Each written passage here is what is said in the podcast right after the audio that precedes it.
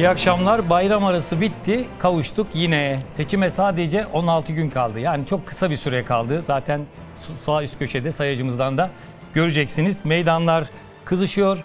Cumhur İttifakı açılışlarla ve toplumu kutuplaştıran söylemlerle ilerliyor.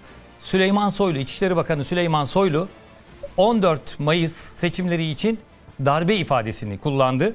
Ee, bu arada Millet İttifakı da tam kadro sahalarda. Pazar günü İzmir'de ve İstanbul Büyükşehir Belediye Başkanı ve Ankara Büyükşehir Belediye Başkanı da katıldığı ve altılı masadaki tüm liderlerin katıldığı mitingde e, meydana çıkacaklar. E, seçim sonrası hazırlıklar da e, son aşamada. Özellikle kazanırsa hangi ittifakın hangi bakanı göreve getireceği de bir bir netleşmeye başladı. Bu arada Cumhur İttifakı'nda Hüdapar rahatsızlığı da giderek artıyor. Bunu da altını çizelim. Ve seçim ikinci tura kalacak mı? Hepinizin kafasındaki soru işareti seçim ikinci tura kal- e, kalacak mı? Eğer kalırsa aradaki 15 günde neler yaşanacak, neler yaşanabilir? Çok sağlam kulislerle bunları konuşacağız. Ama önce bir çocuğun gözüyle halkın gündemi.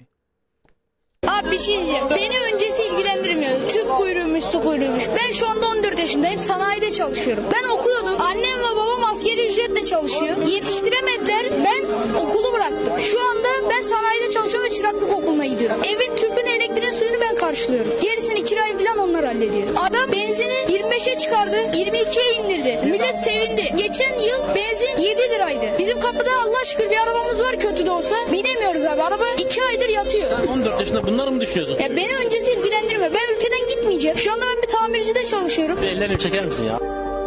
Diyecek bir şey bulamıyorum o kadar diyeyim yani. Hiçbir şey diyemeyeceğim yani. Evet her şeyi özetliyor. Ee, az önce de söyledik Millet İttifakı tam kadro sahada. Ee, İmamoğlu ve Mansur Yavaş'ı da yanlarına alıyorlar. Ve İzmir'de bu pazar günü e, iki belediye başkanının hatta üç belediye başkanının Tunç Soyer'de İzmir Belediye Başkanı ev sahibi olarak katılacaktır. Altılı Masa liderleri hep beraber mitinge çıkıyorlar.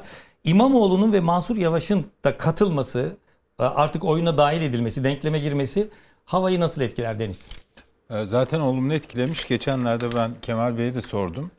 Ee, memnun musunuz dedim. Evet memnunuz dedi. Yani birlikte arkadaşlarla birlikte sahada olmanın e, olumlu etkisini görüyorum dedi. Ee, biraz böyle dengesizlik var gibi be- benim gözlemim. Yani soranlara hep onu söylüyorum. Ee, Millet İttifakı'yla Cumhur İttifakı'nın propaganda gücü arasında çok ciddi bir uçurum var. Yani onlar böyle 7 koldan hatta 8 koldan gidiyorlar. Yani 6 lider var, 2 de belediye başkanı var.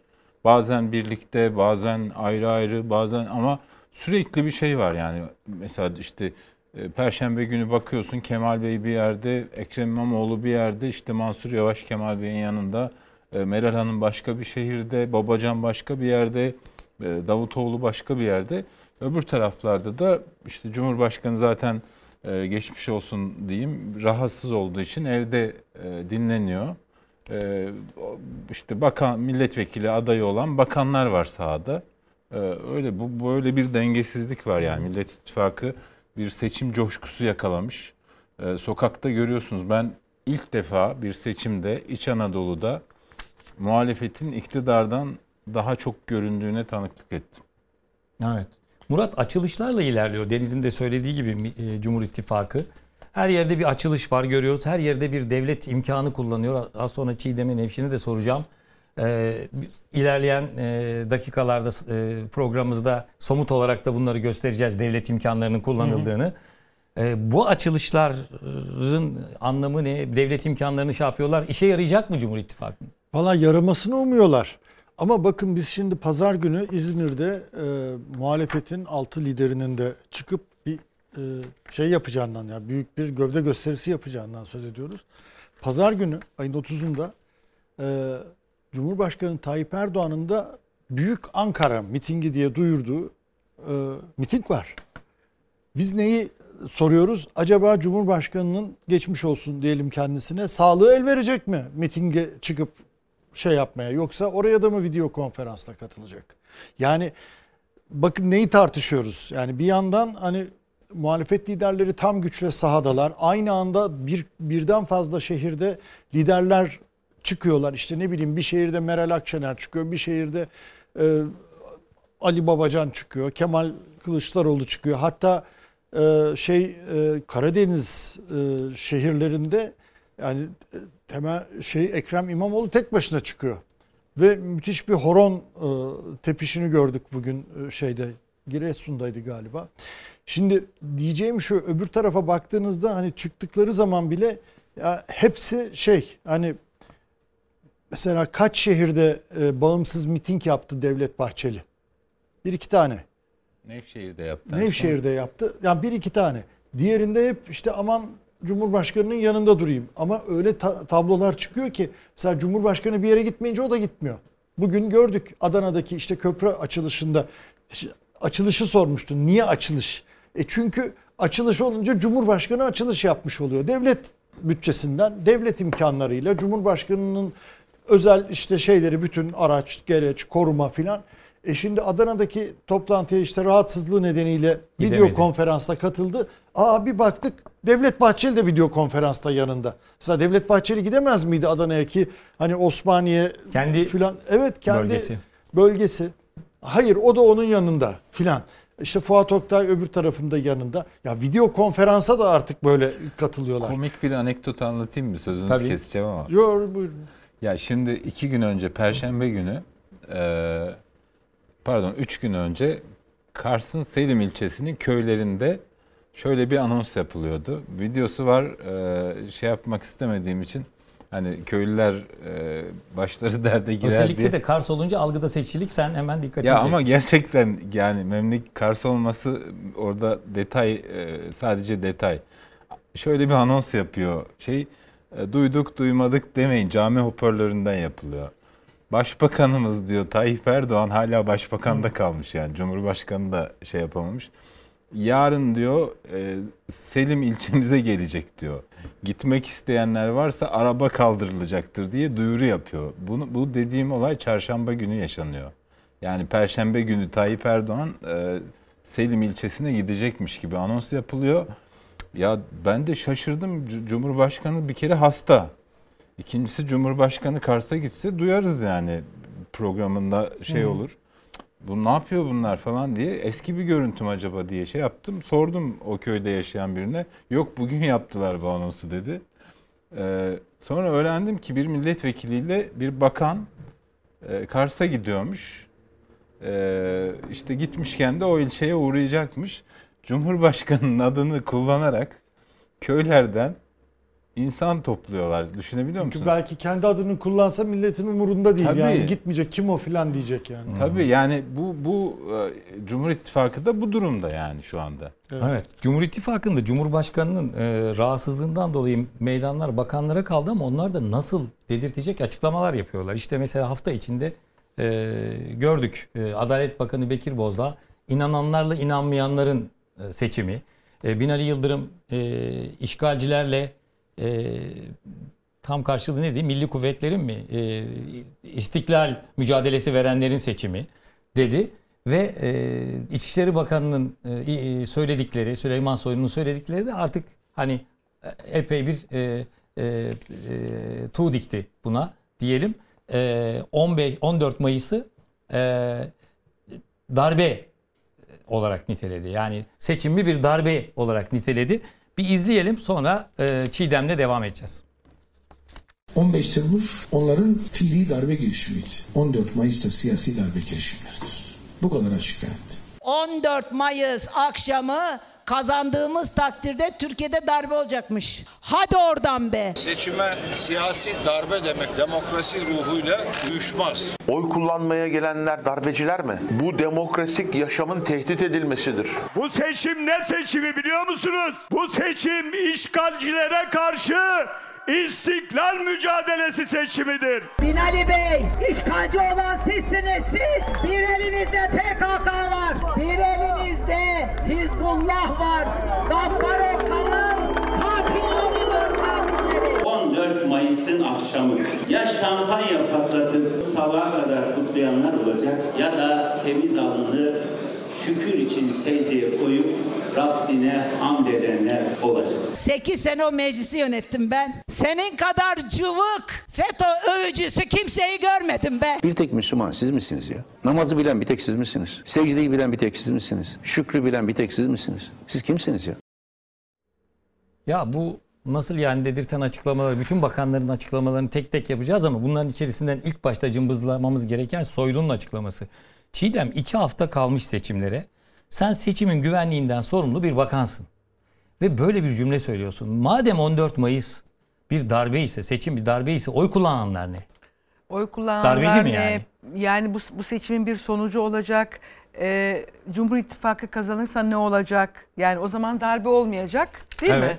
Ya da Ee, kazandığında onlar mı darbeci olacak? Onlar mı darbeci olacak? Yani saçma sapan bir laf ama bir yandan da hani biz saçma sapan deyip de e, geçemeyeceğimiz kadar da bir yandan ciddi bir e, söz, ciddi bir ifade. Bir bakan ağırlığına yakışmaması bir yana çok ağır bir itham içeriyor. E, vatandaşları e, şey yapıyor yani itham altında bırakıyor. E, ve aslına bakarsanız kışkırtıcı ve tehlikeli bir söz. Son derece. Son derece tehlikeli ve kışkırtıcı. Yani bir bakanın böyle bir seçimlerle ilgili böyle bir cümle kurmaya hakkı yok. Avrupa Güvenlik ve İşbirliği Teşkilatı biliyorsunuz her seçimde e, gözlemci heyet gönderiyor, raporlar yayımlıyorlar. Bu yeni ara rapor yayımladı. E, Türkiye'deki seçimlerin nasıl bir ortamda gerçekleştiğini tespit eden her seçimde bu yayımlanıyor. E, meydanların, mitinglerin ve siyasi aktörlerin son derece kışkırtıcı bir ve çatışmacı bir dil kullandığı tespiti var. Yeni yayımlandı bu rapor. Herhalde bundan e, İçişleri Bakanı Soylu bir şeyler umuyor. E, diğer bakanların ifadelerine de baktığımızda... İşgalcilere karşı istiklal mücadelesi verenlerin seçimi diyor. Binali Yıldırım, e, Bekir Bozdağ Adalet Bakanı da diyor ki e, onlar diyor şampanya patlatarak kutlayacak seçimi biz de şükür namazı kılacağız. Sorun ne biliyor musun Doğan? E, topluma bunlar iyilik, güzellik, umut e, vaat edemiyorlar artık. Yani kaşlar sürekli çatık. Zaten o temel atma törenlerinin açılışlarına falan baktığınızda herkes böyle bir kasvetli falan bir şey yok, coşku yok. Halka, topluma dokunan, temas eden, göz göze gelebilen öyle bir öyle bir iletişim, öyle bir ilişki artık olmadığı için sadece hamaset, sadece böyle kışkırtıcı, şey bir dil, tehdit dolu bir e, dil kullanıyorlar. Bizler ve ötekiler şeklinde. Nevşin ellerinde bir şey kalmadığı için e, milliyetçilik ve dine mi sarıldılar? Öyle görülüyor değil mi? Evet şöyle bir şey var aslında hep konuştuğumuz şey tabii Cumhur İttifakı tarafına baktığın zaman aslında bir tek Erdoğan var yani siyasi aktör olarak. Zaten vaat ettikleri de bu yani bu e, Türk tipi Cumhurbaşkanlığı sisteminin devamı yani tek adamcılığın devamı. Zaten vaat ettikleri de bu aslında kendi içlerinde çelişmiyorlar. Öte yandan Millet İttifakı nasıl e, e, 6 tane lider bir araya geldiler bir ittifak kurdular. Orada zaten farklı liderlerin farklı dinamiklerin olduğu başka bir yapı. Onlar da kendi içerisinde tutarlı. Zaten onlar çok seslilik ve kooperasyon, birlikte çalışmayı vaat ediyorlar. Parlamenter sisteme döneceğiz diyorlar. E şimdi e, bu tek adam yapıt onun üzerine kurulmuş tek adam. E, dolayısıyla şimdi Cumhurbaşkanı rahatsızlandığı için meydanlara çıkamıyor ki AK Parti'nin bu zamana kadar diğer seçimlerde de gördük. Aslında yani 2013 yılından bu yana bakmayın siz AK Parti ivme kaybediyor sürekli. Ee, yani işte seçim kanunu değiştiriyor, onu yapıyorlar, bunu yapıyorlar, ucundan kazanıyorlar falan. Hani Türkiye'yi biraz da benzer durumda olan e, diğer ülkelerden farklı kılan da bu. Bizde bu popülist sağcı hükümet çok büyük oy farklarıyla seçilmedi. Hep ucundan ucundan seçildi. Bunu bir, bir kere bir hatırlayalım. Yani 2018 seçimi dahil.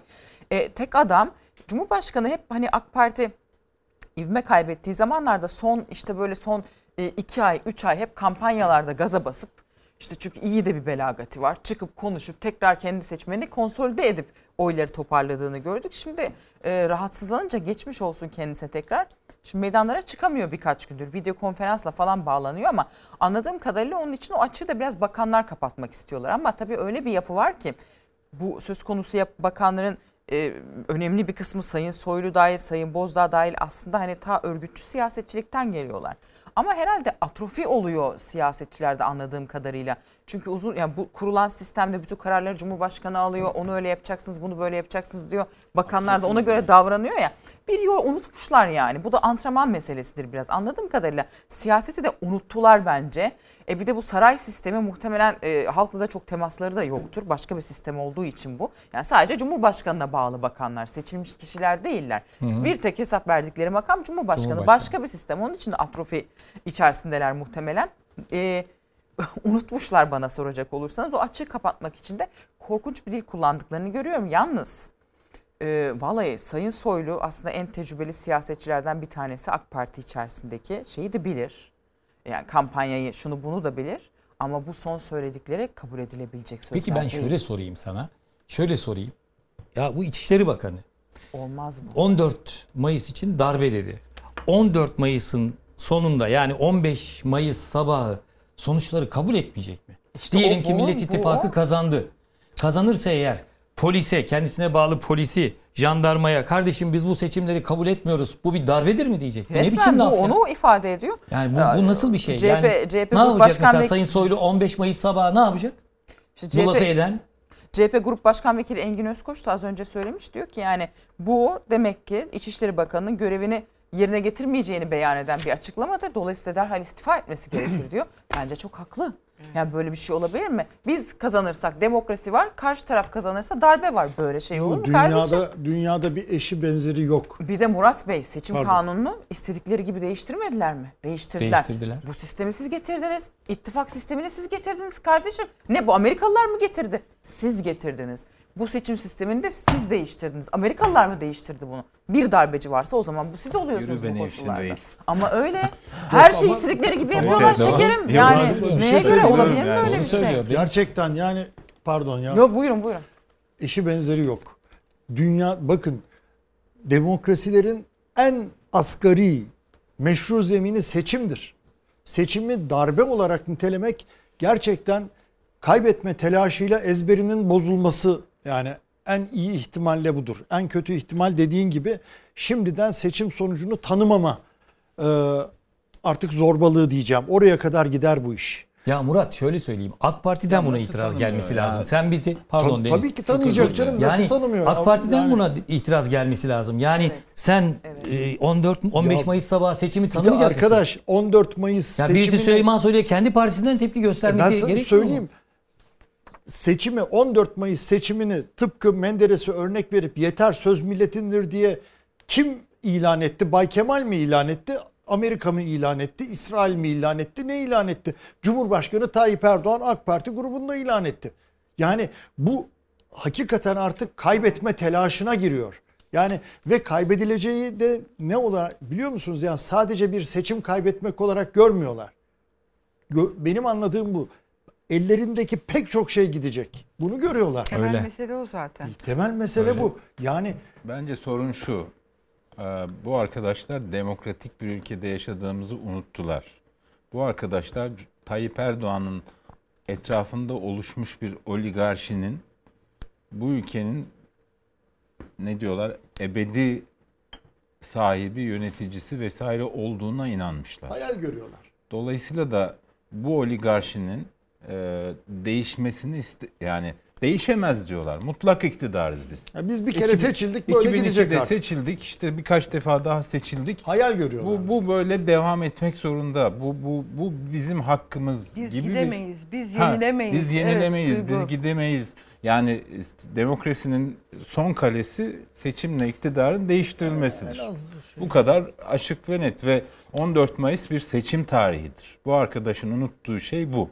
14 Temmuz bir seçim tarihidir. Millet 50 yani 60 küsür galiba e, milyon şey var, seçmen var. Bunların 64 galiba. 54-55 bini milyonu Yurt kullanıyorlar. beraber 64 galiba. değil mi? Ee, evet. kazanabilmek için 27-28 milyona yakın insanın oyunu almak Alması gerekiyor. gerekiyorlar. Tabii. Dolayısıyla bu arkadaş eğer Kılıçdaroğlu kazanırsa ve onu darbe olarak görürse 27 milyon insana Darbeci diyor. darbeci diyor açık açık. Ve bu bunun öyle e, yani bir de en acısı da ne biliyor musunuz? Onu bir de sosyal medyada tekrar tekrar basıyor böyle. Evet Yani ısrarla sen- bunun Ha. altın çizmen çok iyi oldu. Bir kere söyledi bunu tepki Geri çekti. adım atmıyor. Bir daha söylüyor bir daha Atmıyor. tweetliyor aynı şey sürekli. Bugün daha- sürekli aynı şeyi Ve tweetledi. bu bunu bunu neyi perdelemeye için kullanıyorlar biliyor musunuz? Şimdi çok güzel bir karikatür gördüm. Galiba Sefer Selvi çizmiş evrenselde. Kapı çalıyor. iki tane polis bir birini gözaltına almaya gelmişler. Gözaltına alınacak olan diyor ki yine ne yaptın? Yine ne var diyor. Polis diyor ki seçim var.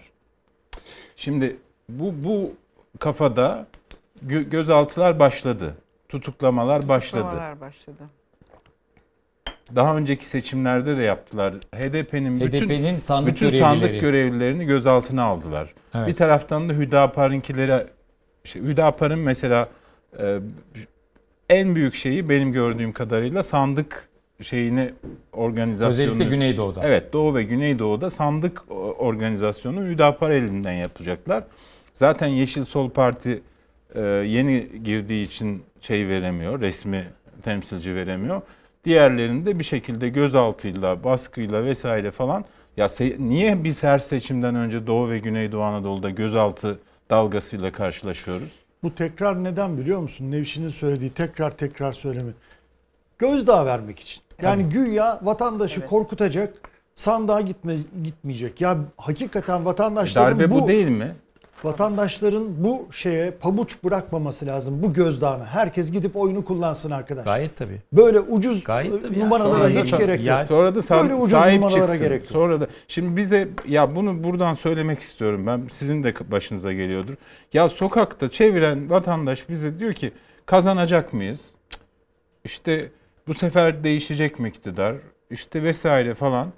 Ya diyorum ki Selçuk'un şeyini kullanıyorum hep. Patron, Patron sizsiniz. sizsiniz. Siz isterseniz kazanırsınız. Ne istiyorsanız artık. Ee, artı ee, işte çalacaklar mı? Ya nasıl bir ya düşünün bu iktidar 2002'de iktidara geldiğinde e, hükümet kurabilir ama muktedir olamaz diye bir şey yorum yapılıyordu. Hatırlar mısınız? Şimdi böyle bir iktidarın, böyle bir siyasi akımın 2023 yılında seçimi kaybederlerse bırakırlar mı diye bir noktaya gelmiş olması Hatta bırakmayacağız. Ha, kendi açılarından Böyle şey mi olur?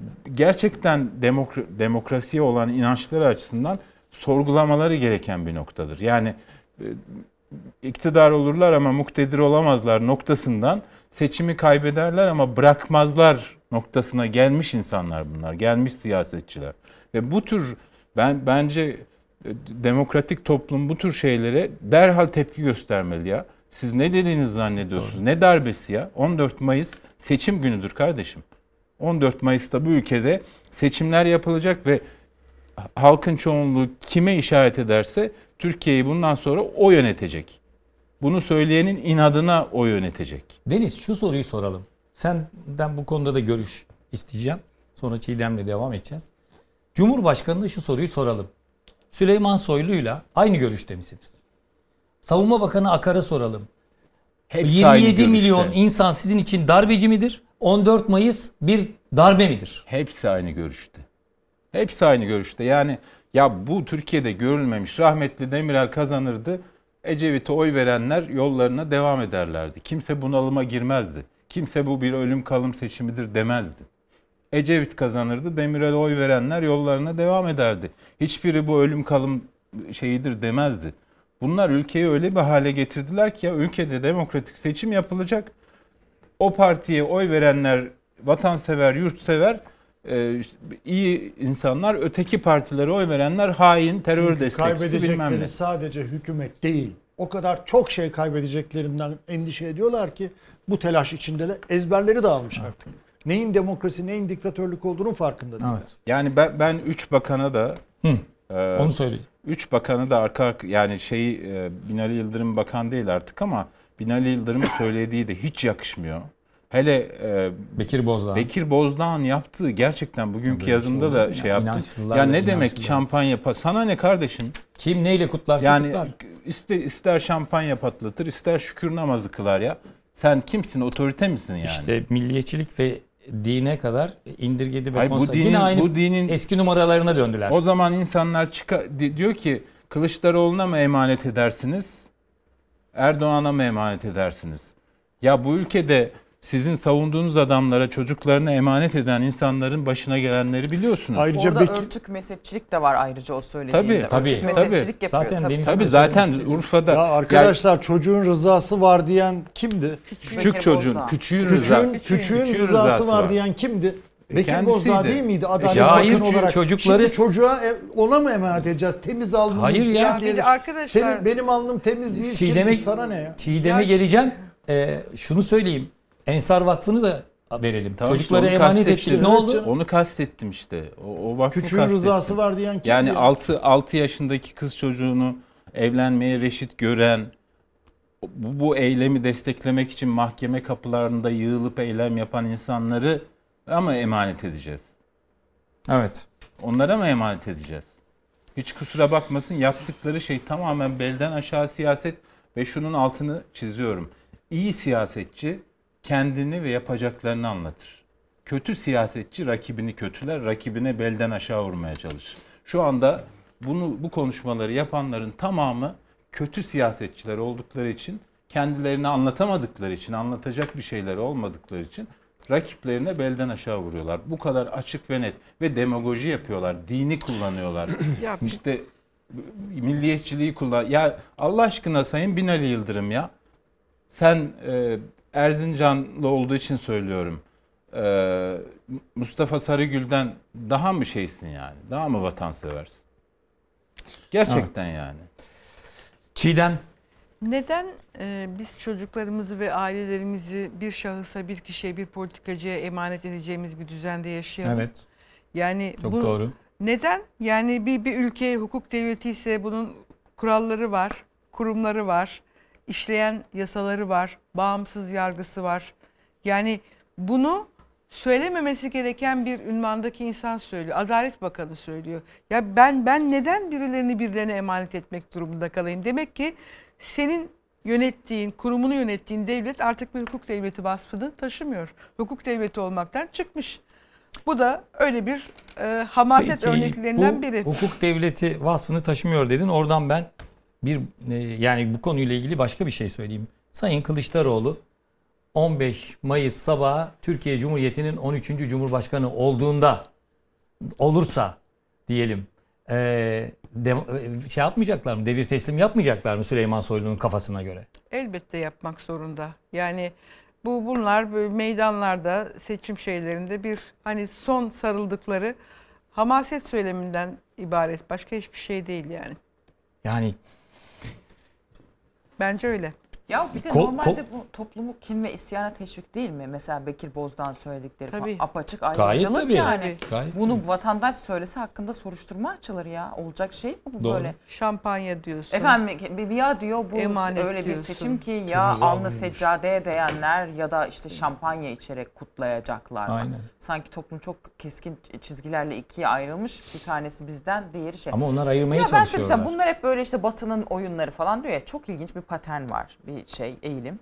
Bu AK Partililer sanki ithal gibi. Amerikan aşırı sağının aynı söylemlerini kullanıyorlar. İthal değil, aynı. bu yani bu 4chan, profesyoneller 8chan falan bu. Amerikan e, aşırı sağının örgütlendikleri siteleri takip ediyorum ben ilgi çekici olarak. Mesela bu bugün Süleyman Soylu bir kere bu LGBTİ meselesine artık böyle takıntı haline getirmiş olma. Bu da Amerikan aşırı sağında var.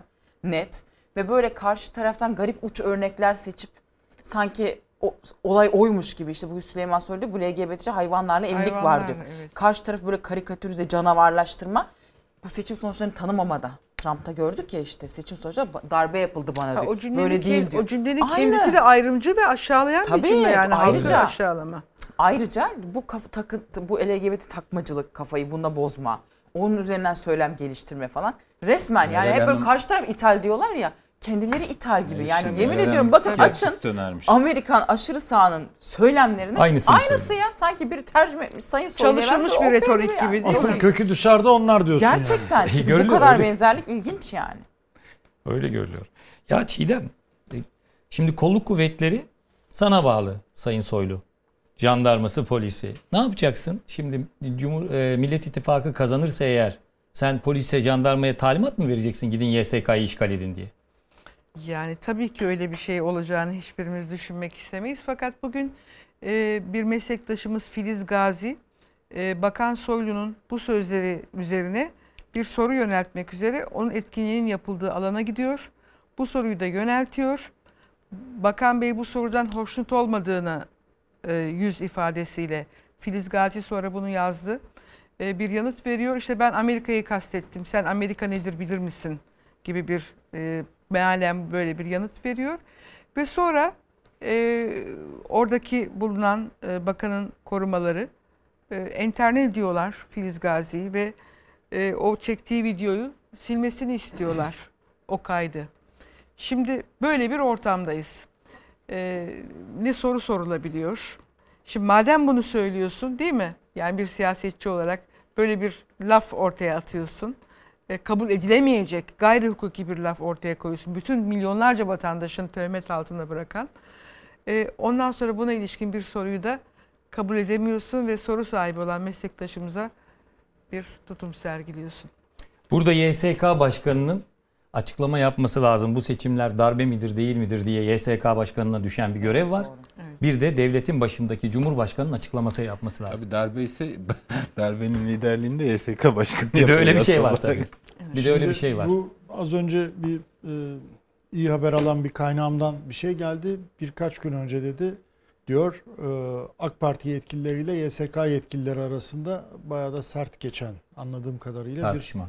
bir e, görüşme olmuş. Neden bugünlerde ne oldu? Bir bir şey mi tezgahlanıyor? Bir şey mi yine kurgulanıyor? E, sormak lazım. Yani Buradan soralım. yani bir de YSK. bir de bu hani e, eğer bu seçim darbe ise hani seçimlere darbe diyeceksek bir YSK darbesi diye anılan 2017 referandumu var Evet. bu anayasanın kabul edildiği. Ya bir seçim- Ona ne diyeceğiz o zaman? Evet. Mühürsüz oylar Evet. Mühürsüz mühürsüz oylar. oylar. Oyunun yarısında kural değiştirdiler. Maçın Atalan- yarısında kural Atalan değişti. Üsküdar'ı geçti Evet. Cümlesi kullanıldı. Evet. Seçimler Yani eğer biz bir seçim darbe asla böyle bir şey demiyorum ben. O kadar izanım kaybolmadı yani henüz. Ee, fakat e, eğer böyle bir şey var, varsa 2017'deki YSK darbesinden o zaman söz etmek lazım. Evet. Murat Yetkin'in söylediği de çok ilginç. Buradan YSK Başkanı'na da soralım. Bu AK Parti yetkilileriyle aranızda sert geçen görüşme oldu mu? E, Olduysa ne konuşuldu? Buradan e, yanıt bekliyoruz. Tabii her şeylerini, bütün imkanlarını kullanıyorlar arkadaşlar. Yani bunu görüyoruz e, e, gazeteci olarak. Ve bakanların neden aday olduğunu da e, burada analiz etmiştik. Çünkü devlet imkanlarını kullanacaklardı.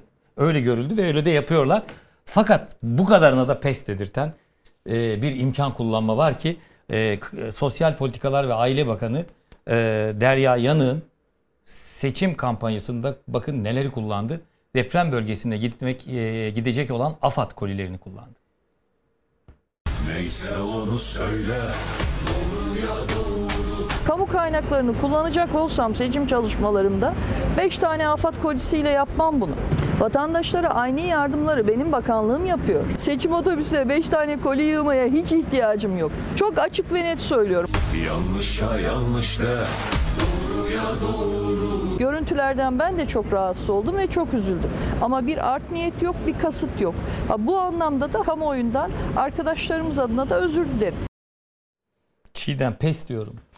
Şimdi şöyle Adalet ve Kalkınma Partisi Vicdan falan kalmamış. Yok yok ne vicdanı? Kendisini devlet olarak görüyor AKP. Devlet olarak gördüğü için de devlet imkanlarını kullanmaya dönük bir hassasiyet, bir duyarlılık falan yok yani böyle bir şey beklemek o kadar o kadar meşru görüyorlar ki devlet kaynaklarını kullanmanın. Çünkü kendilerini devlet olarak içselleştirmişler. Bir kere bu zihniyetin değişmesi gerekiyor. Yani devlet ayrı bir şey, siyasal iktidar, hükümet ayrı bir şey. Temel mesele bu zaten. Evet. Yani özür diledi ama Sayın Yanık. Arkadaşları yani özür dilemeyenler de onu- var. Onu karıştırmayalım. Bak benim suçum yok arkadaşlar adına özür diliyorum dedi. Yani o orada da büyük bir Kampanya kendinin şey, kampanyası. sözcük cambazlığı var yani. Kelime oyunu. Tabii canım. Ya bir Ne kere için? ortada Ne gezen arkadaşlar bile yapsa ortada boşta gezen depremzedelere verilmemiş AFAD sandıkları var. Hatırlayacaksınız şeyde Mersin'de depolarda saklandığı söyleniyordu bunların. Evet. Yani ister Derya Yanık'ın ister arkadaşlarının kimse olsun ortada depremzedelere verilmesi gerekirken verilmemiş arabalarda gezdirilen sandıklar var, kutular var hala. Bunun Evet. hesabını kim verecek? Nevşin. Valla bence burada Derya Yanık aslında en dürüst açıklamayı yapmış. Kullanacak olsam bunu mu kullanırım? Doğru. Bunu Se- e, Sera Kadıgil e, Deutsche röportaj vermiş. Orada güzel anlatıyor. Diyor ki benim diyor rakip yani e, milletvekili seçilmek için çalıştığı bölgede rakibim Murat Kurum diyor. Murat Kurum buraya seçim çalışması için bakanlığın helikopteriyle geliyor diyor. Ben diyor hani otobüsle geliyorum çünkü bizim imkanlarımız belli. E bu nasıl eşit bir yarış olacak ki? Şimdi bir bakanlar milletvekili adayı oldukları için şimdi bir yere dediğiniz gibi bir açılışa gidiyorlar ve şimdi oraya bakan olarak mı geliyor, milletvekili adayı olarak mı geliyor? Her ikisi olarak geliyor. İyi de o zaman olmuyor ki. Bakan e, makam arabasıyla gidiyor. Bakanmış gibi takılıyor. Ama milletvekili adayı gibi konuşması yapıyor. Yani bu Cumhurbaşkanlığı e, hükümet sistemi denen kusura saçma sapan bir şey. Böyle şey olmaz. Yani bu tam bir muz cumhuriyeti şeysi. Her şey birbirine karışmış. Birisi oturuyor ha- günde 30 bin imza mı ne atması gerekiyor değil mi Cumhurbaşkanı? Aşağı yukarı öyle. Öyle. İstediğini bakan yapıyor. Bakan hadi yok sen vekil ol diyor. O bakan gibi davranıyor ama vekil adayı oluyor falan. Böyle şey olur mu Allah aşkına ya? Yani ne, tam bir muz cumhuriyeti standartları yani. Türkçesi budur bu işin. Bu arada şey Bakan diyeceğim. Kurum da e, kampanyada ekmek dağıttı. Bu arada mesela ben bugün duydum. Tarım Bakanı danışmanını daire başkanı yapmış. Ya şurada 14 gün kalmış seçime. Belki yenileceksin. Ya ünvan daire başkanı olduğun zaman Sonra ne diyecekler biliyor musun? Kıyım yaptı işte Ya görevden ama aldı. işte şurada 14 gün kalmış gider ayak siz de milletvekili adayı olmuşsunuz sahadasınız vesaire. Ya başka işiniz gücünüz yok mu danışmanınızı ulüfe dağıtır gibi kim bilir başka bakanlıklarda da var. Acaba kaybedeceğini mi düşünüyor? Yanında tutmak yerine hemen kurtaralım falan. Ya işte bilmiyorum da yani ayıp ya çok büyük ayıp ya. Bir üst yani da, Ee, bir üst e, düzeyden maaş alsın. Ya ama hayır şimdi seçime gidiyorsunuz. Bak mesela Mansur Yavaş'la Ekrem İmamoğlu maaşlarını bile almadılar. Yani biz bu kampanya boyunca devletin, kamunun şeylerinden faydalanmayacağız diye. Ya siz artık seçime gidiyorsunuz, milletvekili adayısınız, bakan sayılmazsınız. Yani fiilen e, resmen bakan olabilirsiniz ama fiilen siz bir milletvekili adaysınız. Diğer milletvekili adaylarıyla eşit konumdasınız. Siz burada daire başkanı atayım vesaire noktasında olamazsınız artık. Bu derya yanık meselesi. Bence yani evet dürüstçe davrandı diyor ama bence pişkinlik ediyorlar. Kelime oyunu. Pişkinlik ediyorlar. Bu bu modern bir demokraside hükümet götürecek kadar büyük bir skandaldır. Elbette. Şu ana kadar konuştuklarımızın en büyüğü bu skandaldır. Çünkü bu kutular sıradan kamuya şey kamunun işte yardımları falan değil. Bu kutular 50 binden fazla insanın öldüğü, 3 milyona yakın insanın şu anda yardıma muhtaç olduğu deprem bölgesi için Türkiye'den ve dünyadan insanların yardımıyla hazırlanmış kutulardır. Bu kutuların tek bir adresi vardır. Depremzedeler. Oraya da eşit bir şekilde dağıtılır. Bir AK Parti propaganda minibüsünden dağıtırsan eğer, evet hak edene gitmiş olabilir. Osmaniye'de de depremzedeler var. Ama o zaman veren eli kim olarak görüyorsun? İşte üstünde Derya Yanık fotoğrafı olan bir minibüs. Derya Yanık Osmaniye'de kimle yarışacak? Bahçeli ile. Bahçeli. Devlet Bahçeli ile yarışacak. Bahçeli ile. Ya o- orada da ayrı bir Ya onu evet komedi bence- var bence yani. Sayın Orada da Bahçeli- ayrı bir komedi var. Sayın Bahçeli'nin de tepki göstermesi lazım. Yani Canım ne gösterecek işte Sessiz. şeyin yanından ayrılmıyor ki Erdoğan'ın yanından Sessiz. ayrılmıyor. O nereye Böyle o da ben oraya. özür arkadaşlar adına özür diliyorum da falan geçiştirilecek bir şey değil. Bu çok büyük bir skandal. Hepimizin acıları sürüyor ya ben ve ben de travma oldu ya. Ben deprem bölgesinde gördüğüm şey nedeniyle hala rüyalarıma giriyor. Ya- Orada insanlar, orada insanlar yaşadı bunu. Milyonlarca insan o depremi yaşadı. İnsanın şur, şurasında, yüreğinde bir şey olur ya. Vicdanı sızlar bunu yaparken. Bu tam bir vicdansızlık. Bu- Bunun bu- adını bu- koyalım. Bu oya tahvil bu- edilmiş. ama- vicdanını oya tahvil etmiş. bu demokrasi açısından da çok büyük bir Evet. skandaldır. Yani bu sıradan bir kamu yardımının parti şeyi gibi kullanılması değildir. Evet. Bu depremzedenin hakkını bir parti malzemesi olarak kullanmaktır ki çok büyük ayıptır, çok büyük günahtır. Şimdi az önce dedin ya Tarım Bakanı atama yapıyor. Sen artık bir milletvekili adayısın arkadaş. Bakan falan değilsin. Ee, o statüdesin. Öyle görülüyor ki bazı bakanları artık o statüye çoktan Cumhurbaşkanı Erdoğan koymuş Murat. Akkuyu Santrali, Akkuyu'nun e, açılışında bir fotoğraf dikkat çekti. Cumhurbaşkanı buradan ben de geçmiş olsun diyeyim. Cumhurbaşkanı Erdoğan rahatsızlığı nedeniyle katılamadı. Video konferansla Putin'le beraber Akkuyu'nun açılış törenine katıldı. Fakat Beştepe'den, iletişim dairesinden bir fotoğraf dağıtıldı. Şu anda da ekranda Hüseyin verdi. Bu fotoğrafın dili ne Murat Yetkin? Nasıl okuyorsun bu fotoğrafı? Şöyle okuyorum. Bu Rusya ile yapılan yani o video konferans e, üzerinden yapılan görüşmenin öncesinde Putin'le görüşmesi. Tam ekran verelim. Burada kalsın yani Hüseyin. Evet. Bu e, burada odada kimler var bir ona bakalım. Hani şeyle tercüman falan onları Bakalım. saymayalım. Cumhurbaşkanı sağ tarafında tercüman var. Onu saymayalım. Ee, sonra Fuat soldan Oktay'ı sağa görüyorum. İbrahim Hakan Kalın'ın Fidan MİT MİT. Başkanı. Ee, İbrahim Kalın e, Dışişleri ve Güvenlik İşleri Baş Danışmanı. Bence Erdoğan'ın gerçek anlamda tek baş danışmanı. Diğerlerini ciddiye almıyorum fazla. Fuat Oktay var Cumhurbaşkanı Yardımcısı. Peki Rusya ile yapılan bu çok önemli tarihi Putin'in deyimiyle tarihi işbirliği görüşmesinde kim yok? Dışişleri Bakanı yok. Milli Savunma Bakanı yok. Demek ki bunların artık şeyi kalmamış. Ya da onlar seçim gezisinde.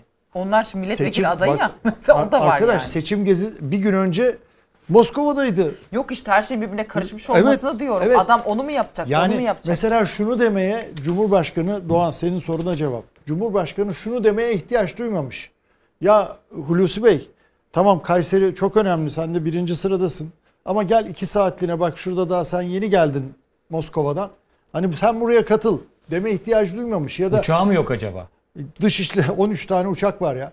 Ondan sonra şey e, Mevlüt Çavuşoğlu Antalya'da birinci sırada. Ya Mevlüt Bey çok önemli biliyorsunuz. Sizde Rusya ile özel ilişkileriniz var. Ayrıca seçim bölgeniz Antalya'da Rus turisti ağırlıyor. Hani gelin şuraya katılın filan. Hayır buna ihtiyaç bile duymamış. Bu üçü bana yeter diyor. Yani Hakan Fidan, İbrahim Kalın, Fuat Oktay bana nasıl yeter diyor. yorumluyorsun? İhtiyaç duymamasını nasıl? Gözden mi çıkardı demek istiyorsun? Yani artık ihtiyaç duymuyor. Yani tamam git be- benim sizinle işim bitti diyor. Ve şimdi bakın hani Mevlüt Çavuşoğlu bir yana ya Hulusi Akar affedersiniz 15 Temmuz darbe girişiminin en önemli aktörü. Yani artık tamam işim bitti diyor yani. Başka başka bir şey kalmadı Bir de. Siz- hala aydınlanmamış Yani sayfalar girişimi- var. Evet yani. Bunu bir suistimal edebilirler. Girişimin engellenmesindeki en önemli faktör mü? Giriş yani Hayır, bütün olayda ya.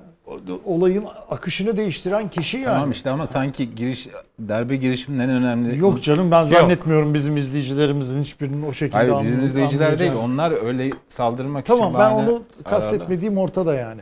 Ama bu- burada başka bir şey var. Burada Erdoğan şu mesajı veriyor. Ya ben bu kişilerle yola devam edeceğim. Buradakilerle devam edeceğim. Başkalarıyla değil. Yani buradaki işte tabii şöyle bir varsayım var Erdoğan'ın.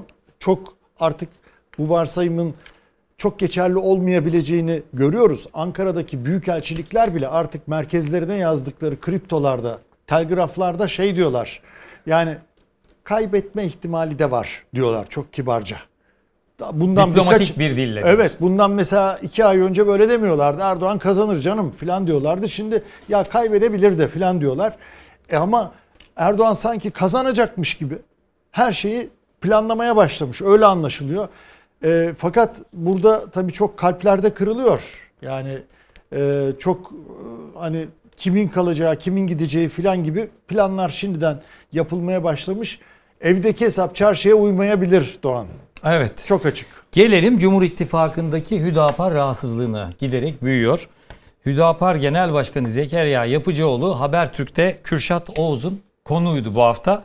Ve ilginç çıkışları oldu. Yani bizim beklediğimiz çıkışlardı bunlar ama yine de kamuoyu bir kez daha dikkatini çekmek adına e, kamuoyuyla, izleyiciyle paylaşalım. Habertürk'te de o zaten o açıklamaları herkes izledi. Zekeriya Yapıcıoğlu Türk bayrağı yerine Türkiye bayrağı olsun dedi bayrağımıza. Anayasanın değiştirilmez dört maddesi neden değiştirilmiyor diye sordu.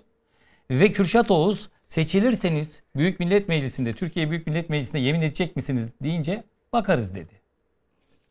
Ülkenin ismi nedir? Türkiye Cumhuriyeti. Türkiye Cumhuriyeti. Türkiye Cumhuriyeti'nin de bayrağı var değil mi? Diyor ki bu bu Türkiye'nin bayrağı değil mi? Türkiye bayrağı mı denmeli Evet. diyorsunuz? Ülkelerin bayrağı olur. Bakın ittifak protokolümüz burada. Bizim Hüdapar ittifakımız yok. Hüdapar Cumhurbaşkanı'nı destekleme kararı aldı. İttifakın ortağı değil. Hizbullah bana göre bir terör örgütü değil. Tamamıyla yerli ve milli bir yapı. E, neticede e, vekil seçileceksiniz. Öyle görünüyor en azından e, şimdi. Bu yemini edeceksiniz. Bakacağız. Nasıl olacak? Şimdi Nevşin, Zekeriya Yapıcıoğlu bunları söylüyor. Ee, Cumhur İttifakı'nın e, şeyleri, e, e, isi, önemli isimleri de gerek MHP kanadından gerek AKP kanadından diyorlar ki hayır biz Hüdapar'la ittifak yapmadık. Sadece Cumhurbaşkanı'nı destekliyorlar. Bunu söyleyen kim? İşte Grup Başkan Vekili Bülent Turan, Çanakkale Milletvekili. E, bunu söyleyen kim? Celal Adan, MHP'nin önemli bir ismi. E, ve Tuğrul Türkeş, e, AK Parti'den yine aday Ankara'dan. Bunu söylüyor. E, Cumhurbaşkanı da yerli ve milli demişti. Ne diyorsun? Vallahi Hüdapar Cumhur İttifakı için ciddi bir sıkıntı. Deniz'in de dediği gibi hani başından beri belliydi zaten bu işte doğudaki sandıklar için bu bu işlere girdikleri. Yani tabii şöyle bir iddia da var. Bu Selahattin Demirtaş'ın iddiası. Bilmiyorum. Yani HDP kaynakları böyle söylüyorlar. HDP kaynakları aslında bunun bürokrasiden sızdığını söylüyorlar bu bilginin. Ama tabii Ankara İbrahim Kalın yalanladı. Yani Bekir Bozdağ da yalanladı. Bilmiyorum. Ee, İmralı'yla yani cezaevindeki Öcalan'la bir takım hükümetin diyelim ya da devletin mi hepsi birbirine girdi. Görüşme gerçekleştirdiği birkaç kez bu görüşmenin olduğu şunun altını çiziyorlar. Diyorlar ki hep bu böyle oldu. Devlet Öcalan'la görüştüğü zaman avukatlarıyla görüştürülmüyor. Hı hı. Üç kere avukatlarıyla görüştürülmemesi kararı alınmış. Üçer haftadan. Dolayısıyla bu aralıkta avukatları gidemedi. Daha önce de devlet görüşürken yine avukatlarıyla görüştürülmüyordu Orada bir diye zaman bunun yönetimi altını yapılıyor, çiziyorlar. evet. Evet. Bu görüşmenin olduğu birkaç kez gidilip gelindiği, e, bu gidilip gelinmeden sonra bir şey çıkmadığı bu iş buradan İmralı ile bir olmadığı, özellikle MHP faktörü dolayısıyla zaten Bahçeli'nin de sıcak bakmadığı bu işe, Öcalan tarafının da işte neyse sıcak bakmadığı bu MHP ağırlığı nedeniyle dolayısıyla buradan bir şey çıkmadı. Buradan bir şey çıkmadıktan sonra da Hüdapar'la böyle bir anlaşma neyse şimdi ittifak değil diyorlar anlamadık o zaman ne anlaşması var ittifak içinde mi değil mi nedir yani o anlaşılmış değil. Ee, böyle bir anlaşmaya gittikleri söyleniyor. Ama dediğim gibi hükümet tarafı bunu yalanlıyor artık kim bilir yani nedir ne değildir. Ama en son bugün BBP lideri Destici de dedi. Dedi ki yani belli ki ciddi bir sıkıntı var. Bir kere doğudaki seçmeni çok rahatsız etmiş durumda. Batı'da özellikle gençler hatırlamaz e, Hizbullah'ı ama Hizbullah diğer bütün dindar gruplara, tarikatlara yıllarca kök söktürmüş. Yani İrancı bir terörist yapılanma. Öldürmüş. Evet, dolayısıyla, dolayısıyla yani doğudaki AK Parti seçmenini de özellikle çok rahatsız eden. Mustafa Destici de bugün dedi yani dedi ki o zaman en, e, katıldığı bir televizyon programında e, Hizbullah terör örgütüdür demeli Hüdapar diye altın çizdi. Ben zannetmiyorum diyeceğini Hüdapar'ın bunu. Hizbullah terör örgütüdür dedirtemezsiniz Yapıcıoğlu'na iddia ediyorum ben bunu. Evet Hüdapar'ın bir de şeyi var yani e, birkaç gündür yok ortada diye sanki bu işlerden çok çekinmiş de saklanmış gibi. Hayır efendim Erdoğan doğrudan şeye gönderdi.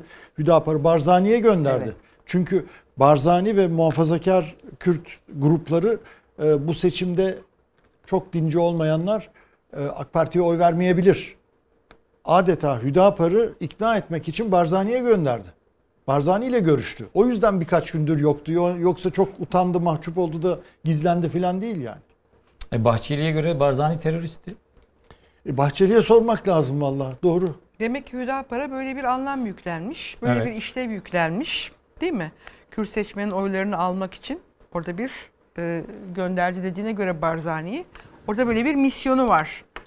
E, öyle anlaşılıyor. Öyle görülüyor. Ya Bülent Turan'ın ittifak işte bir metni gösterip o ittifak ortağımız değil demesinin de bir şeyi yok. Bütün fotoğraflarda yer alıyorlar. Geçmişte değil mi? Size bir kulis bilgisi vereyim mi? Söyle Deniz. Verme mi diyelim şimdi?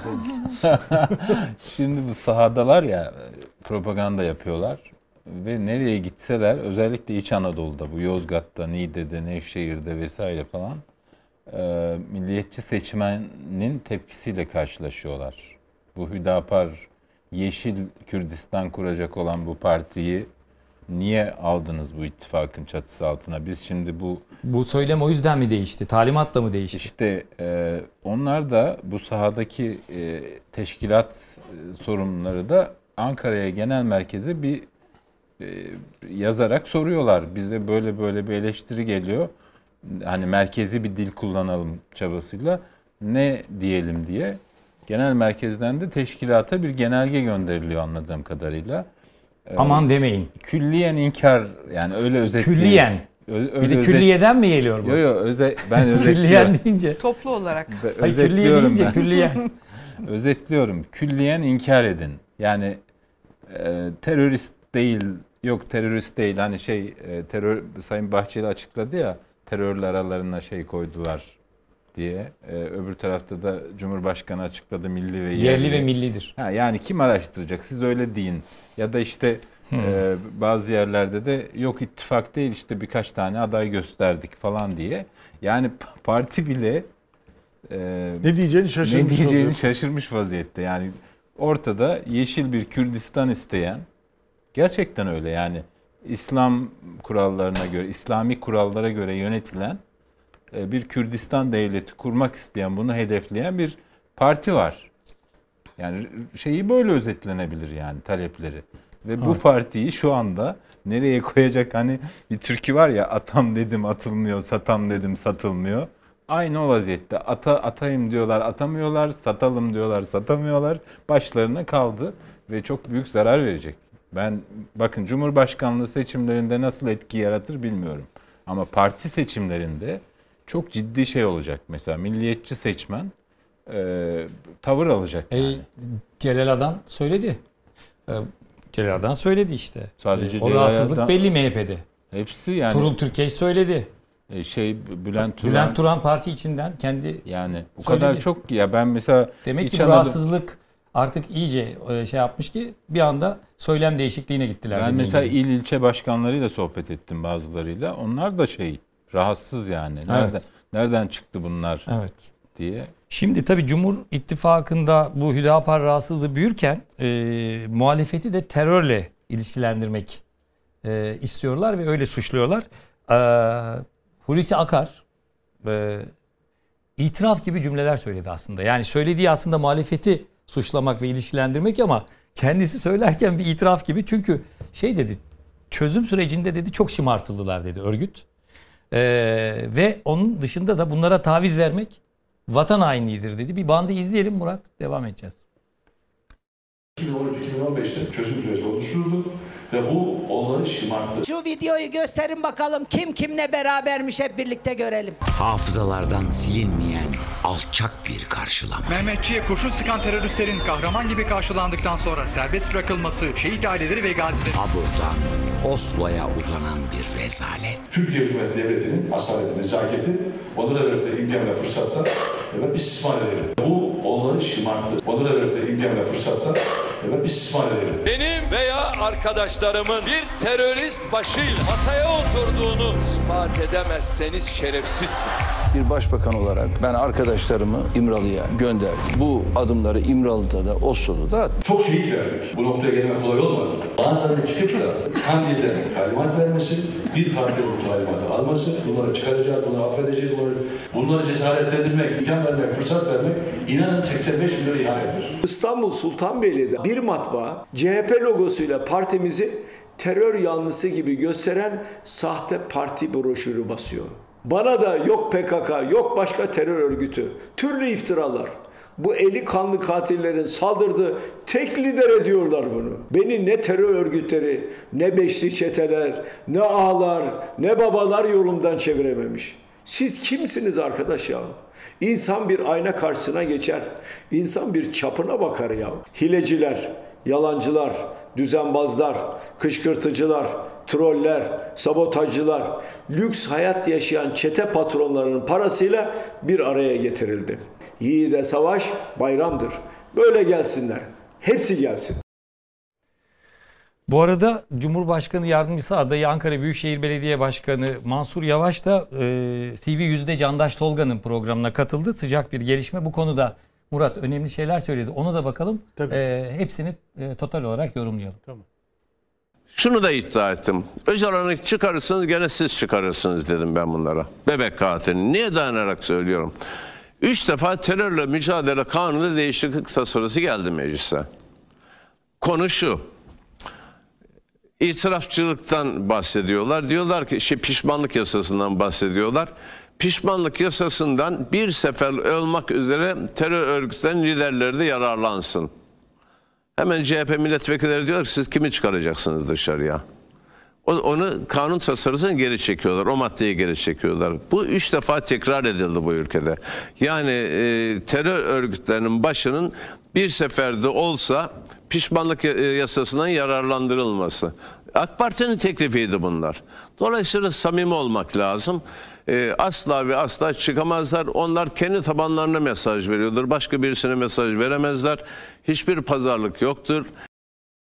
Evet Sayın Yavaş'ın açıklamaları da önemli. Onları da değerlendireceğiz. Murat e, Akar diyor ki çözüm sürecinde çok şımartıldılar. E, kim şımarttı bunları? Kim şımarttı? Yani başta Sen o sırada Kara Kuvvetleri Komutanıydın bir. Devletin başında kim vardı o sırada? Başbakan, e, Başbakan Tayyip? Erdoğan'dı. Tayyip Erdoğan. Abdullah Gül Cumhurbaşkanıydı. Cumhurbaşkanıydı. O dönemde gayet de net hatırlıyoruz. Hatta o haburdan girişin olduğu gün o görüntüler üzerine konuşuluyor. 29 Ekim'de. Ee, e- evet. 29 Yani Ekim'de. onun olduğu günlerde e, Cumhurbaşkanı değil Başbakan o zaman Erdoğan'dı. Benim de zannediyorum e, onu takip takip edebildiğim son e, seyahatti. Yani orada beraberdik. Dolayısıyla neler konuşulduğunu, bizim neler sorduğumuzu, ne cevap aldığımızı gayet iyi hatırlıyorum. Yani adeta o zamanlar PKK'yı eleştirmek büyük bir suç sayılıyordu. Büyük bir suç sayılıyordu. Yani sonra bunu şeyde de gördük. O Oslo sürecinde, ondan sonra diyalog sürecinde işte az önce e, Cumhurbaşkanı'nın sözlerini izledik. Ben gönderdim, görüştürdüm, ben gönderdim, görüştürdüm diyor. Bunlar zaten mahkeme kayıtlarına geçti. Yani gizli bilgi vermiyorum ben burada. Mahkeme kayıtlarının bilgileri. Yani şımarttıysa e, birisi onları başta Adalet Kalkınma Partisi hükümeti vardı. Ve e, Mansur Bey iyi hatırlatıyor. Yani orada mecliste e, şey olmasaydı, mecliste e, blokaj olmasaydı apaçık. Tabii orada şöyle bir şey var. Pişmanlık yasası. Yasası. Acaba pişman pişmanız diyecekler miydi ya? Yani ben zannetmiyorum ben Abdullah Öcalan'ın çıkıp ben pişmanım falan diyeceğini zannetmiyorum yani. Hani burada da böyle bir danışıklı dövüş havasına sokuyorlar falan ama öyle bir şey de yok. Benim Öyle. gördüğüm yok yani. Öyle. Benim gördüğüm yok. Ee, şimdi biraz iş işten geçmiş gibi görünüyor. Yani Adalet Kalkınma Partisi bugün olsa bugün de canla başla bu işe katılır ama Milliyetçi Hareket Partisi ile Cumhur İttifakı kurulduğunda 2019 yerel seçimlerinin öncesinde bana kalırsa o iş bitti. Yani 2019 yerel seçimlerinde hatırlayın Sayın Bahçeli ne diye İstanbul'a gitti? Böyle mehter marşıyla arabalar dizildi. İstanbul'a şeyimizi atıyoruz mu dedi. e, Döşeğimizi atıyoruz mu dedi. Mitil. Mitili atacağım. Mitili atıyoruz, İstanbul'a dedi. Aynı gün döndü. Aynı gün. Çünkü AK Parti teşkilatı dedi ki arkadaş sen burada olursan ben Kürtlerden nasıl oy alacağım? Aldı mı? Alamadı. Alamadı yani arkadaşlar. Bakın 13 bin küsur fark seçim itiraz sonra 800 800 bin küsura çıktı. Bu kadar insan bir günde CHP'li mi oldu? Bu kadar insan bir günde Ek- Ekrem İmamoğlu'cu mu oldu? Hayır. Artık milletin burasına geldi ya yeter artık yani maçın yarısında kural değiştirmeyin dedi. Şeyi hatırlıyor musunuz Murat Bey? Bu o, dokunulmazlıkların kaldırılmasına dair bir görüşme vardı. Anayasa böyle geçici bir maddeyle bütün dokunulmazlıkları. Orada Sırrı Süreyya Önder bir konuşma yaptı. Ee, Kendisiyle Cumhurbaşkanı'nın arasındaki bir diyaloğu aktardı. Dedi ki e, ben dedi Kandil'e gittim dedi. Sonra o zaman Başbakandı Tayyip Erdoğan beni aradı. Görüştün mü vesaire diye sordu. Ne dediler kısmını da dedi. Şimdi kaldırın dokunulmazlığımızı gidip mahkemelerde anlatacağım dedi. Ama anlatmadı. e, Kandil'e mesaj götürüp Kandil'den ne dediler böyle bir diyalog yaşadığını Cumhurbaşkanıyla Doğru, açık doğru. açık meclis kürsüsünde Doğru, anlattı. hatırlıyorum. Hatırlıyorum yani çünkü diyorlar orada- ya şimdi Kandil'den talimat alıyorlar. Yani Kandil'den e, ne dediler sorusunun cevabını arayan e, kendileriydi. Yani burada ben, ben biraz hani bu konularda şeyim yani bu HDP meselesine, çözüm süreci meselesine falan kişisel olarak farklı bakıyorum. Bu meselenin e, demokratik yollarla çözülmesinden tarafım. Dolayısıyla da HDP'nin öcüleştirilmesine vesaire falan böyle e, ka- karşıyım. Yani sonuç itibariyle bu mesele çözülecekse parlamentoda çözülecektir ve parlamentoda e, bunlar da 6-7 milyon insanı temsil ediyor. Doğrusu CHP baştan itibaren Evet. zaten parlamento. Yani o nedenle bu bu Zaten hükümet söyleminde şu anda var. Çiğdem'e geleceğim Ya, Deniz Şöyle toparlıyor. bir atmosfer oluştu da ondan rahatsızım ben yani. İktidar muhalefeti suçlayacağım diye HDP, PKK falan gibi bir söylem kullanıyor. Muhalefet de kendilerini savunacağım diye iktidardan daha milliyetçi, daha böyle şey bir tavır ortaya koymaya çalışıyor. Bu bu bu konunun çözümüne zarar verir yani Evet. demokrasiye de zarar verir. O bakış açısını da değiştirmek lazım. Ben o konuda biraz muhalefetten de farklı düşünüyorum. İktidar zaten e, siyasetin en makyavelist halini kullanıyor bu Kürt meselesi konusunda. Ona zaten kökünden karşıyım. E, hiç doğru bulmuyorum. Hatta kınıyorum yani bu çifte standardı, bu yalanları vesaire. Ama muhalefet de bu tuzağa düşmemeli. Yani bu ülkede yaşayan Kürtler e, ne sorunları varsa gelecekte ona çözüm e, üretmek istiyorlar ve siyaset de bunun en doğru adresi. Yani dolayısıyla şu andaki muhalefet partilerinin bu konuda bir duruşu olmalı. Bir bir söylemleri olmalı diye de düşünüyorum Evet. yani. O Şimdi- dönemde zaten Çiğdem. öyleydi. Yani çözüm süreci başladığında da e, hepimiz hatırlıyoruz aslında. Biz toplum olarak biraz maalesef balık hafızalı bir toplumuz. Herkes her şeyi hatırlamıyor ya da hatırlamamak işine geliyor birçok birçok kesimin siyaseten. Ama o dönemde ben hatırlıyorum e, mesela CHP'nin itirazı bu çözüm sürecine parlamentonun yeterince devrede olmamasıydı. E, bu sürecin yeterince şeffaf, parlamento bilgilendirilerek, meclise belli düzenli aralıklarla meclis işin içine katılarak yapılmamasıydı. Çok Yoksa. Hanım hatta o zaman o dönem CHP taş koyar, CHP'liler şey yapar diye bunu meclise getirmiyorlardı ya hiç. tam olarak Tabii, tabii, öyleydi. tam olarak Tabii. öyleydi. Yani Doğru. bütün bunları bizim hatırlamamız lazım. Mesela sen Kandil'den bahsettin. Sırrı Süreyya Önder'in Demirtaş'ın da şimdi kriminalize edilen fotoğraflarını görüyoruz ya. Hepsi o sos- dönem çekilmiş. Hepsi o dönem devletin bilgisi dahilinde çekilen fotoğraflar.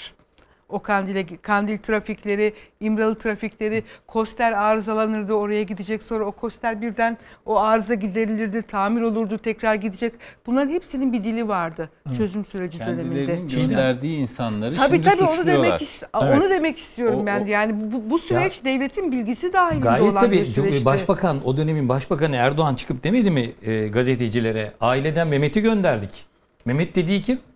Mehmet Öcalan'ın Öcalan. kardeşi. Mehmet'i gönderdik dedi. Kaymakamlara, valilere mevzuatı tanımayın dedi. Şimdi, Şimdi Akar diyor ki Öcalan'ın mektubu 2013 yılında Diyarbakır Nevruz'unda, Diyarbakır'da kutlanan Nevruz'da aleni olarak okundu. Şimdi Sırrı Süreyya Önder oradaydı.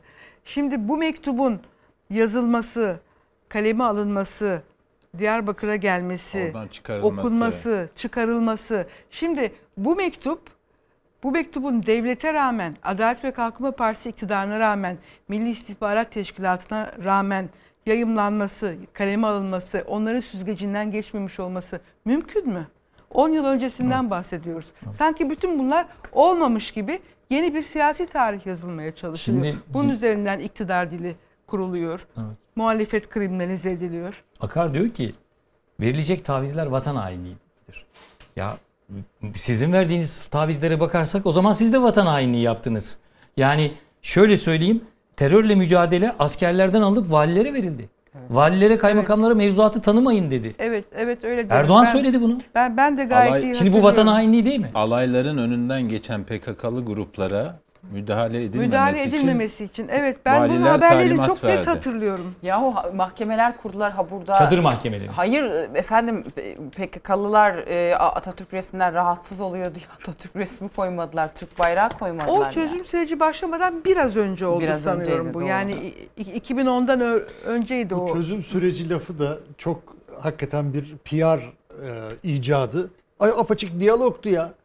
Öyle, ne çözüm öyle süreci ya? anıldı. Diyalogtu öyle açıkça PKK. yani ya diyalogtu yani. tabii. Ve Evet. bu diyalogun şeyleri de e, partnerleri de e, Milli İstihbarat Teşkilatı ile HDP'ydi. Doğru. Evet. Akar'ın söyledikleri Yani- aslında tam bir itiraf. İtiraf. Ee, çözüm süreci dedin ya çözüm süreci sözünü söyledin ya Murat buradan söyleyelim. Sevgili izleyicilerimiz zaman zaman beni ya hep Fox Haber'i övüyorsun. Fox Haber'i öne çıkarıyorsun. Fox Ana Haber'i öne çıkarıyorsun. Selçuk Tepeli, İlker Karagöz'ü, Gülbin Tosun'u işte e, bütün Fox Haber ekibini öne çıkarıyorsun. Ee, dediler ama bunu söylemek zorundayım. Fox Haber o çözüm sürecinde de baştan bu yana samimiyetsiz süreç dedi. Yani o süreçte samimiyetsiz süreç olarak niteleyen Fox Haber'di. Fatih Portakal'la o zaman ana haberimiz vardı. İmralı'daki basın toplantısında kamera göndermeyen, e, de, Kandil'deki basın toplantısında kamera göndermedik. Bunu buradan da sö- e, söyleyelim ve tarihe not düşelim. E, bunun yeri parlamentodur dedik. Bu çözüm sürecinin yeri parlamentodur dedik çözümün. Bunu da buradan söyleyelim. O yüzden izleyicilerimiz de beni burada şey yapsın. Çünkü tarihe de not düşmek zorundayız. Reklama gidiyoruz. Reklamdan sonra ne konuşacağız? İkinci tura kalacak mı bu seçim? Hepinizin kafasındaki soru bu. Kalırsa eğer 15 günde neler yaşanır? Meydanların dili ne gösteriyor? Bütün hepsini çok sağlam kulislerle hep beraber masaya yatıracağız. Kısa bir ara. Nereden aldık? Nereye getirdik? Demek ki halk değişim istiyor. Sandıkları korumak benim işim benim. Ata ittifakı güneş gibi parlayacak. 14 Mayıs'ta Türkiye önce sandık başına sonra ekran başına gidecek.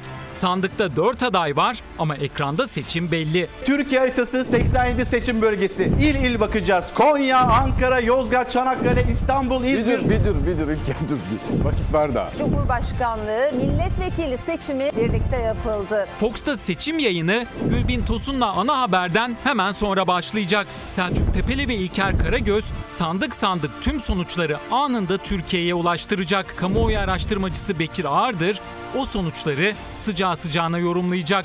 Oo Bekir Ağırdır da buradaymış. Patronların mesajını sana tercümeye geldi. Ayrıca Bekir abi biz buradaydık. Selçuk Tepeli geldi. Fox Haber Genel Yayın Yönetmeni Doğan Şentürk, Fox Haber Ankara temsilcisi Tülay Ünal Öç'ten son dakika bilgileri yine onlarda olacak. Her seçim 14 Fox'ta Mayıs'ta izlendi. söyleyeyim. Ya bu sloganları nereden buluyorsunuz? Bu saçları kaç seçimde arttık biliyor musun? Gazeteciler Murat Yetkin, Çiğdem Toker, Nevşin Mengü, Deniz Zeyrek Türkiye'nin bu uzun gecesinde en sağlıklı analizlerle Fox ekranlarında olacaklar. En doğru, en güvenilir ve en hızlı sonuçlar yine burada. Seçim gecesi klasiğiniz Fox Haber'de. Bir ekrandan daha fazlasında. Türkiye'nin seçimi 14 Mayıs'ta Fox'ta. Evet yeniden beraberiz. Ee, reklamdan önceki bölümde programımızda kutuplaştırıcı söylemleri e, konuşmuştuk. Onun üzerine onlardan bahsetmiştik. Seçim yaklaşıyor, tansiyon yükseliyor ve bu kutuplaştırıcı söylemler provokatif eylemlere dönüşüyor. Bayramda Türkiye Cumhurbaşkanı adayı Kılıçdaroğlu'nun Adıyaman gezisindeki provokasyonları konuştu. Provokatif eylemleri konuştu. Bir hatırlayalım, üzerine konuşalım. Şu anda muhalefet ne diyor? Gelince Diyanet İşleri Başkanlığı'nı kaldıracaklarmış. Yuh yetmez. 14 Mayıs'a kadar gece gündüz çalışacağız ve onları siyasi mevta haline getireceğiz. Ya Fatiha okumayı bilmiyor ki. Sen buna ne Fatiha okutuyorsun ya? Bu Fatiha okumayı bilmiyor, bilmiyor. Buna ne Fatiha okutuyorsunuz? Sayın Başkanım, biz siz haberini nasıl buldunuz? Burayı şeysiz kestiniz. Bak büyük şehitleri şey kestin.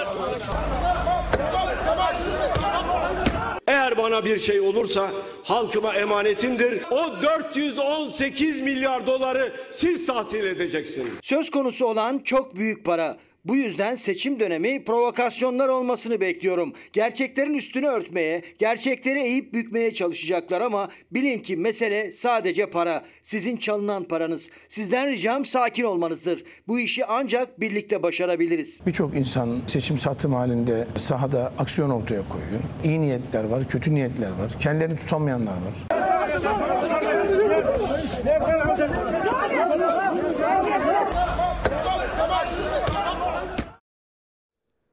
Evet Nevşin Kılıçdaroğlu bunlar karşısında Merkez Bankası'ndan buharlaşan 418 milyar doları hatırlattı ve bunları hatırlattıkça başka provokasyonlar olacağını, olabileceğini de söyledi. Fakat asıl dikkatimi çeken İçişleri Bakanı yani kolluk kuvvetlerinin bunları önlemesi gereken kolluk kuvvetlerinin başındaki isim kendini tutamayanlar var dedi. Evet yani şimdi bu tabii yani Süleyman Soylu ta yayının başında da konuştuğumuz o çirkin ifadesi 14 Mayıs darbe olacak bunlar kazanırsa demesi. Sonra bu yaşananlar. Birincisi aslında şunu görüyoruz. Yani Süleyman Soylu'nun o ifadesinden de. İktidar kaybedebileceğini zikretmeye başlıyor. Kaybedebileceğini. Ama kaybedersem ay burada darbe var, marbe var, oyun bozanlık yapacağımın mesajlarını veriyor ya da bu korkuyu salmaya çalışıyor. Bu da bir taktik. Onu da söyleyeyim. Abi bunlar kaybeder ama gitmez. Bu korkuyu salarak başka bir moral üstünlük kurmaya çalışıyorlar. Buna dikkat etmek lazım. İkincisi ya o kadar ben bu şöyle bir tablo görüyorum ki o kadar iktidar, iktidarın ya da içindeki bazı unsurlar, bazı kişiler diyeyim. O kadar gözlerini karartmış durumdalar ki. Ya bir toplumu toplum yapan şey ne biliyor musunuz? Ya ortak din, ortak dilden falan da öte aslında. Ortak bir takım ülkü, idealler ve duygudaşlık değil mi? Aslında toplumu top. Dilin bile farklı olabilir, dinin de farklı olabilir. Ama ortak geleceğe dair bir ülkün vardır, bir idealin vardır, değerlerin vardır, perspektifin vardır. Toplumu toplum yapan şey budur. O kadar gözlerini karartmışlar ki sadece kazanmak için. Ee, bu ülkenin siyasi kültürünü tamamen yerle bir etmek, bu ülkenin sosyolojik yapısını, toplumsal bütünlüğünü ortadan ikiye bölmek, yok etmekte hiçbir beis görmüyorlar. Asıl tehlike budur, asıl bölücülük budur.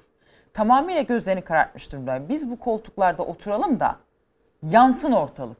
Ben gerçekten böyle bir şey görüyorum, eğilim görüyorum iktidarda. Bu hakikaten çok tehlikeli. Türkiye için çok tehlikeli, Türkiye'nin geleceği için çok tehlikeli. Kardeşim bu kadar da olmaz ya. Bir kere alttan alta sürekli bir mesela işte Sayın Kılıçdaroğlu cenazeye kalıyor. Bu Fatiha bilmez.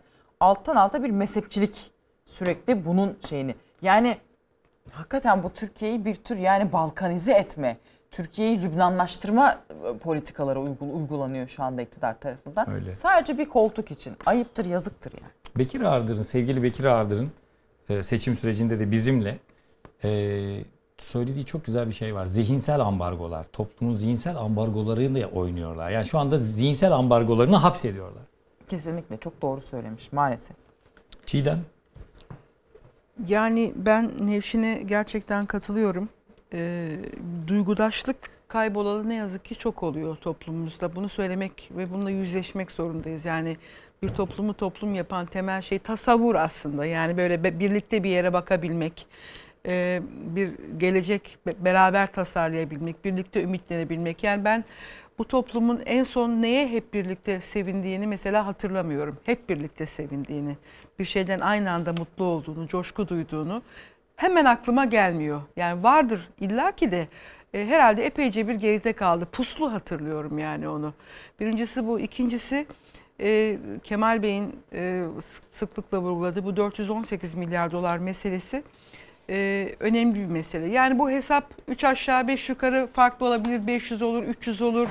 Bir daha 3-4 katı olabilir.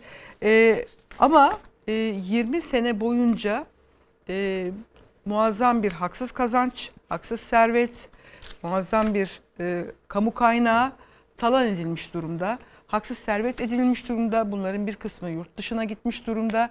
Ve şu anda kullanılmakta olan e, bir güç var. İrili ufaklı güç. Yani iktidar tek bir anlama gelmiyor. Yani bir yeri gelir bir daire başkanlığı, bir genel müdür yardımcılığı, bir e, bir vakfa bir şey aktarma konumunda olan bir tahakkuk memurluğu da bir iktidardır. Yani mesele sizin orayı o kadrolarla doldurmuş olmanızla ilgilidir.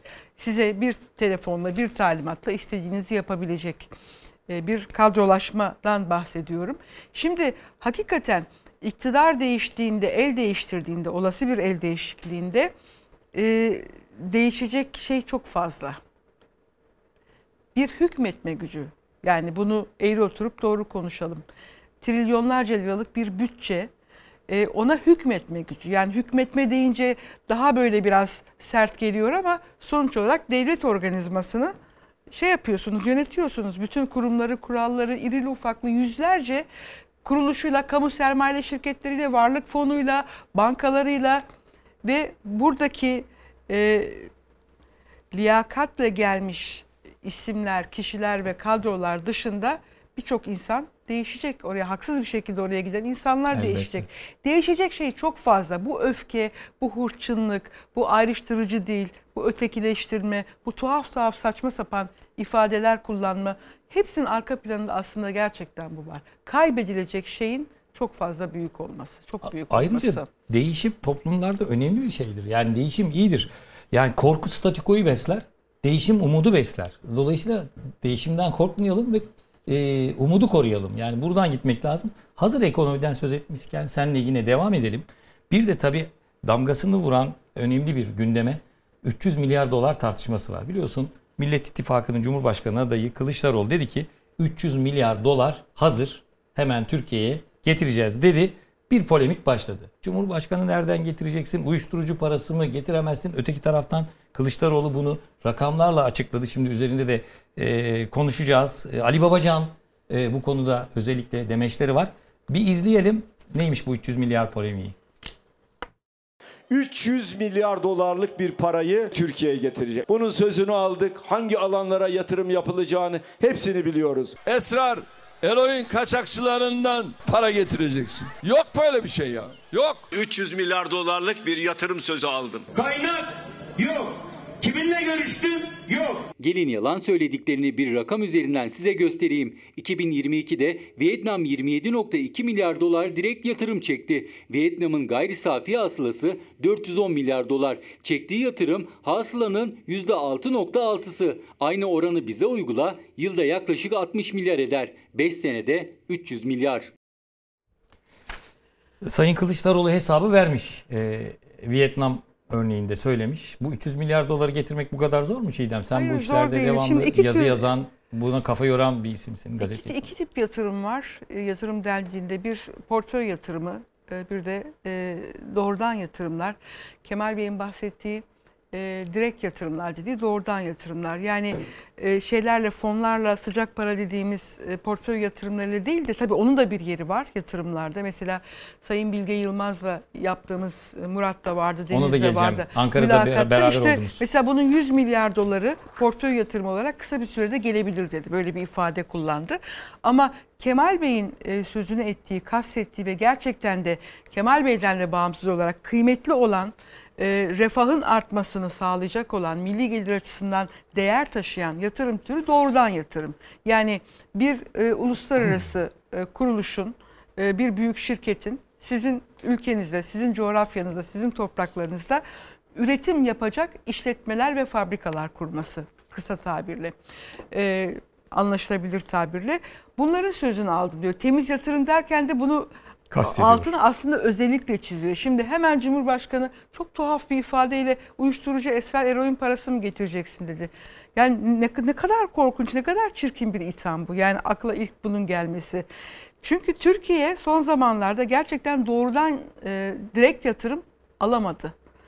Çünkü onun da belli bir zemini var, belli koşulları var. Bir yatırım ortamının, bir ikliminin oluşması gerekiyor. Bunun içinde öngörülebilirlik diye böyle evrensel bir takım kurallar var. E, hukuk var, öngörülebilirlik var, e, vergi mevzuatı var. Yani bütün bunlar aniden buraya işte uzun vadeli 30 yıllık, 40 yıllık yatırım yapmış, e, yatırım yapma hedefiyle yola çıkan bir yabancı şirketin, bir büyük işletmenin 3 gün sonra, 4 gün sonra ya da işte 6 ay sonra o an ona güvenerek geldiği bir mevzuatın, e, vergi oranının aniden bir sabah değişmeyeceği anlamına geliyor. Vergi güvenliği, hukuki güvenlik. E, böyle bir altyapının sağlanması gibi. Bir de tabii iklim önemli, diğer diğer demokratik iklim önemli. Kemal Bey aslında bu rakamı verirken bunun zeminini de ben sağlarım demiş oluyor. Bunu da dolaylı olarak Tabii. taahhüt ediyor. Ee, Sayın Babacan anlamda. da söylüyor ya sermaye, Evet. finans, güvenlik ister, güven ister. Az önce senin de söylediğin gibi sabahleyin bambaşka bir vergi oranına uyanan bir Türkiye'yi niye Evet. istesin? Bunu uyuşturucu meselesini demişken e, Çiğdem, Murat yani durup dururken bu para uyuşturucu. Ya biz şimdi Londra'da finans çevrelerinden, yatırım çevrelerinden buraya bir takım işletmeler açılsın, fabrikalar açılsın, istihdam sağlansın diye yapılan yatırıma böyle bir şey diyorsan e, yıllardır 20 yıllık iktidarında Londra'dan pek çok kere dışarıdan finans geldi. Yani bunu nasıl de finansal av çıkardın? Bunları nereye koyacaksın diye insanın aklına bir soru geliyor yani. Vallahi un- unuttuğumuzu zannediyorlar diye düşünüyorum. Yani atrofi diye Nevşin programın başında çok güzel söyledi. Yani e, eğer Londra'dan yüksek faizle para almak, uyuşturucu parası kullanmaksa ben bunu hükümetin şimdiye kadar e, aynı tür parayı kullandığı şeklinde yorumlamak istemem yani. Türkiye Cumhuriyeti hükümetini uyuşturucu parası mı alıyor diye suçlamak istemem yani hangi hükümet başta olursa olsun. Bu gerçekten büyük bir çarpıtmadır. Çok büyük bir çarpıtmadır. Yani böyle böyle bir şey e, olamaz. Türkiye'nin Çiğdem'in dediği çok doğru. Yatırım alamadığı ortada. e, bakın dün mü önceki gün mü yine ithalat ihracat rakamları açıklandı. Açık her ay arkadaşlar her ay son aylarda son yıl boyunca her ay bir rekor daha kırıyoruz. Açıkta. Çünkü şey yok. Yatırım yok. E, durmadan tüketimi artırmak için siz tüketim kredileri veriyorsunuz. Şimdi onlar da bankalara onları da durdurmaya çalışıyorlar yani. Bankalara baskı uygulanıyor. Bunu çok açıkça ben yani çok iş çevreleriyle falan birkaç gündür görüşüyorum. Ee, bir kere e, bankaların döviz satması asla istenmiyor artık. Belli bir e, şeyin altında e, değerin altında, Türk lirasının altında döviz satılması da istenmiyor. Onun da miktarı sınırlı. Ama şirketlerin üretim yapmak için çok ciddi dövize ihtiyacı var. Aramal alacak dışarıdan. Alamıyorlar. Yani müthiş bir açık var. İşte Bilge Yılmaz'ın toplantısına gittik beraber. Ama sadece Bilge Yılmaz, Bilge Yılmaz İyi Parti'nin işte genel başkan yardımcısı, hazine Ekonomi, ekonomi politikaları başkanı bir de Ama hazine bakan Hazine adayı. Bakanı adayı müstakbel olacak. hazine bakanı olarak da kulislerde görülüyor. Yani kendisi de zaten onu istediğini Evet. açıkça söylüyor. Neyse mesele o değil. Ama sadece o değil bunu söyleyen. Yani e, kontrolsüz bir şekilde e, bürokrasinin üzerinden baskı kalktığı zaman çok tuhaf bir şeyden söz ediyoruz. E, yani iktidar değişikliği durumunda baltalama da olabilir. Bakın bunu da söylemek lazım. Baltalama da olabilir. Hani o iktidarın devri sürecinde çünkü bunun itirazı olacak, mazbata alması geciktirilecek bilmem ne filan. Baltalama da olabilir. O yüzden hani öneriler de var. Bunu Bilge- biraz daha açar mısın Tabii. izleyicilerimiz için? Bu baltalama meselesinden neyi kastediyorsun Murat? Şimdi yani o geçiş sürecinde ne yapacaklar? ne yapabilirler? Ne yapabilirler ya da? Yani, e, şimdi arkadaş şu anda 2018'den bu yana açıkçası Hazine ve Maliye Bakanlıkları birleştirildi. E, Sayın Cumhurbaşkanımızın iradeleriyle efendim faizi düşük tutarsam döviz de düşecek, e, şey de düşecek, enflasyon da düşecek diye tamamen başarısız olduğu bilinen ortada bir şeye geçtik. Efendim bunu da ortodoks politikalar yapmıyoruz filan diye Nurettin Nebati kendince bir şeyler uydurdu. Tamam. Yani bö- böyle bir şey geldik. Sonuç ortada. Şimdi buradan bir çıkış yolu arıyorlar. Ama yok. Mehmet Şimşek'in niye bu kadar peşine düştü? Mehmet Şimşek'i işten atan kimdi? Bay Kemal miydi? Hayır. Sayın Erdoğan'dı. Yani şimdi işten attıkları adamın peşine düşüyorlar. Niye Doğan? Çünkü şöyle bir göz boyama. Hani Londra'daki sermaye sahipleri çok enayi oldukları için aa bak bunlar Mehmet Şimşek'i tekrar işe aldı. Demek ki çok güzel dönecek politikalar falan. Ya böyle bir dünya yok. Bu çok saf Kimse kimseyi kandırmıyor. Yani. Kimse kimseyi kandıramıyor. Kandırdıklarını zannedebiliyorlar belki ama kandırmıyor. Şöyle mekanizma şöyle.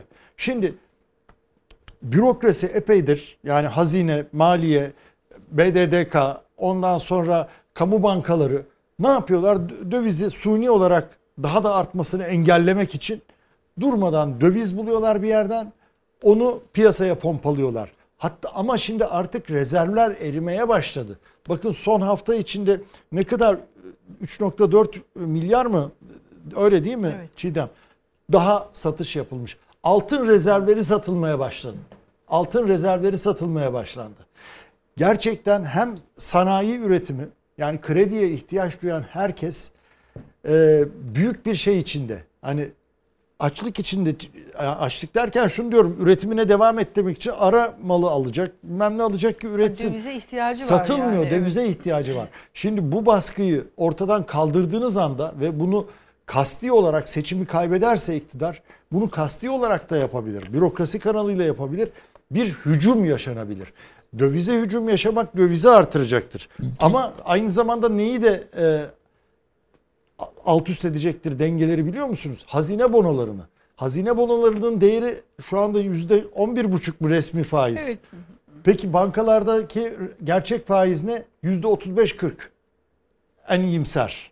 En iyimser. O da bulabilirseniz Deniz geçen programda anlattı nasıl torpil bulmanız lazım bir kredi yalvar yakar bulmanız için. Şimdi onlara da büyük baskı uygulanıyor. Yani Murat- Merkez Bankası özür dilerim. Merkez Bankası bankalara inanılmaz baskı uyguluyor. Ve Şunu merak ediyor izleyicilerimiz Hı. toparlamak açısından biraz da sadeleştirerek Evet. yani yaymadan yapalım.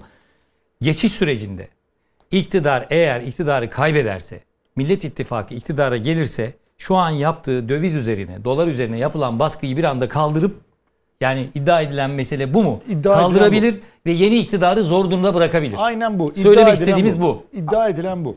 Bunun için de önlem olarak Bunu iddia eden Millet İttifakı'ndan Bilge Yılmaz'la yemek yediğiniz için söylüyorum. Bilge Yılmaz'ın öngörüsü olarak mı söylüyorsunuz? Sadece o değil. Bakın iki gündür diyorum size.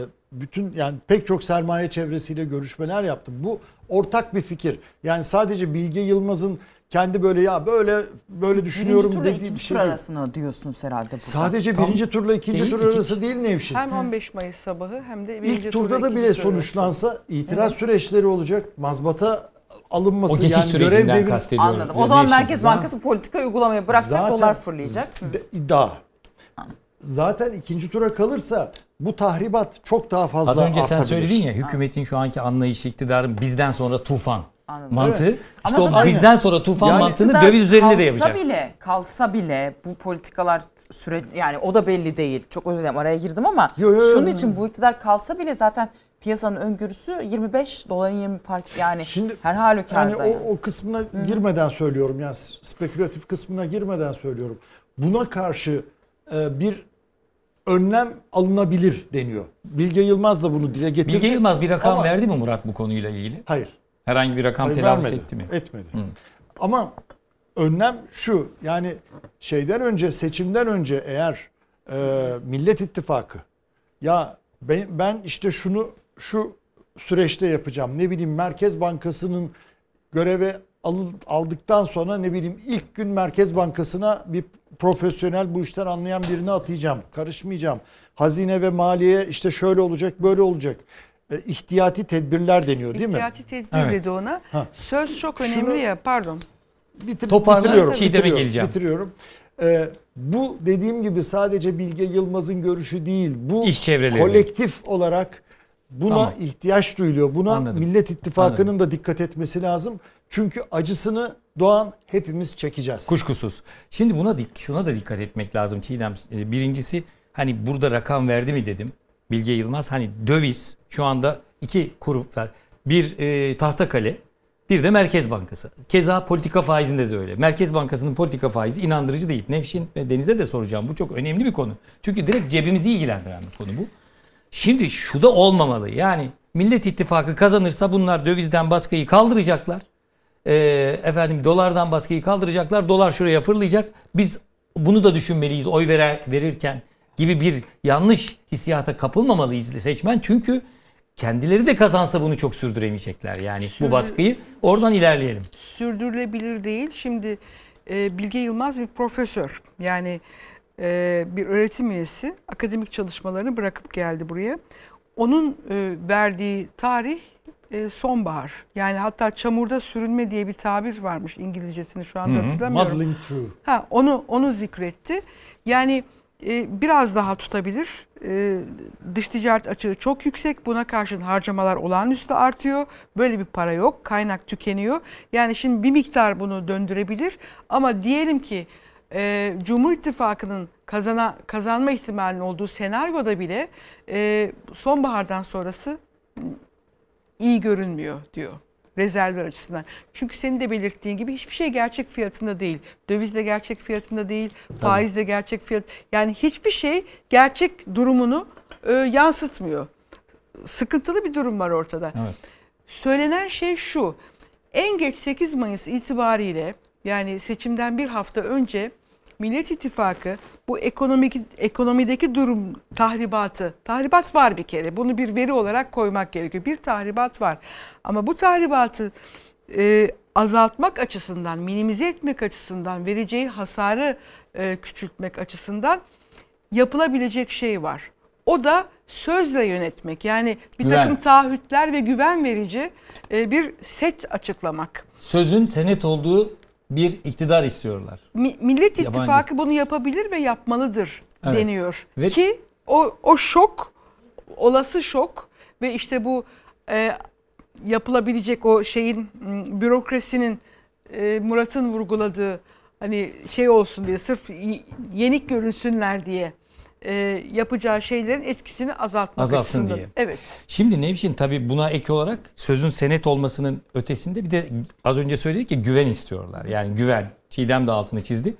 E, Kılıçdaroğlu çok önemli bir şey söyledi.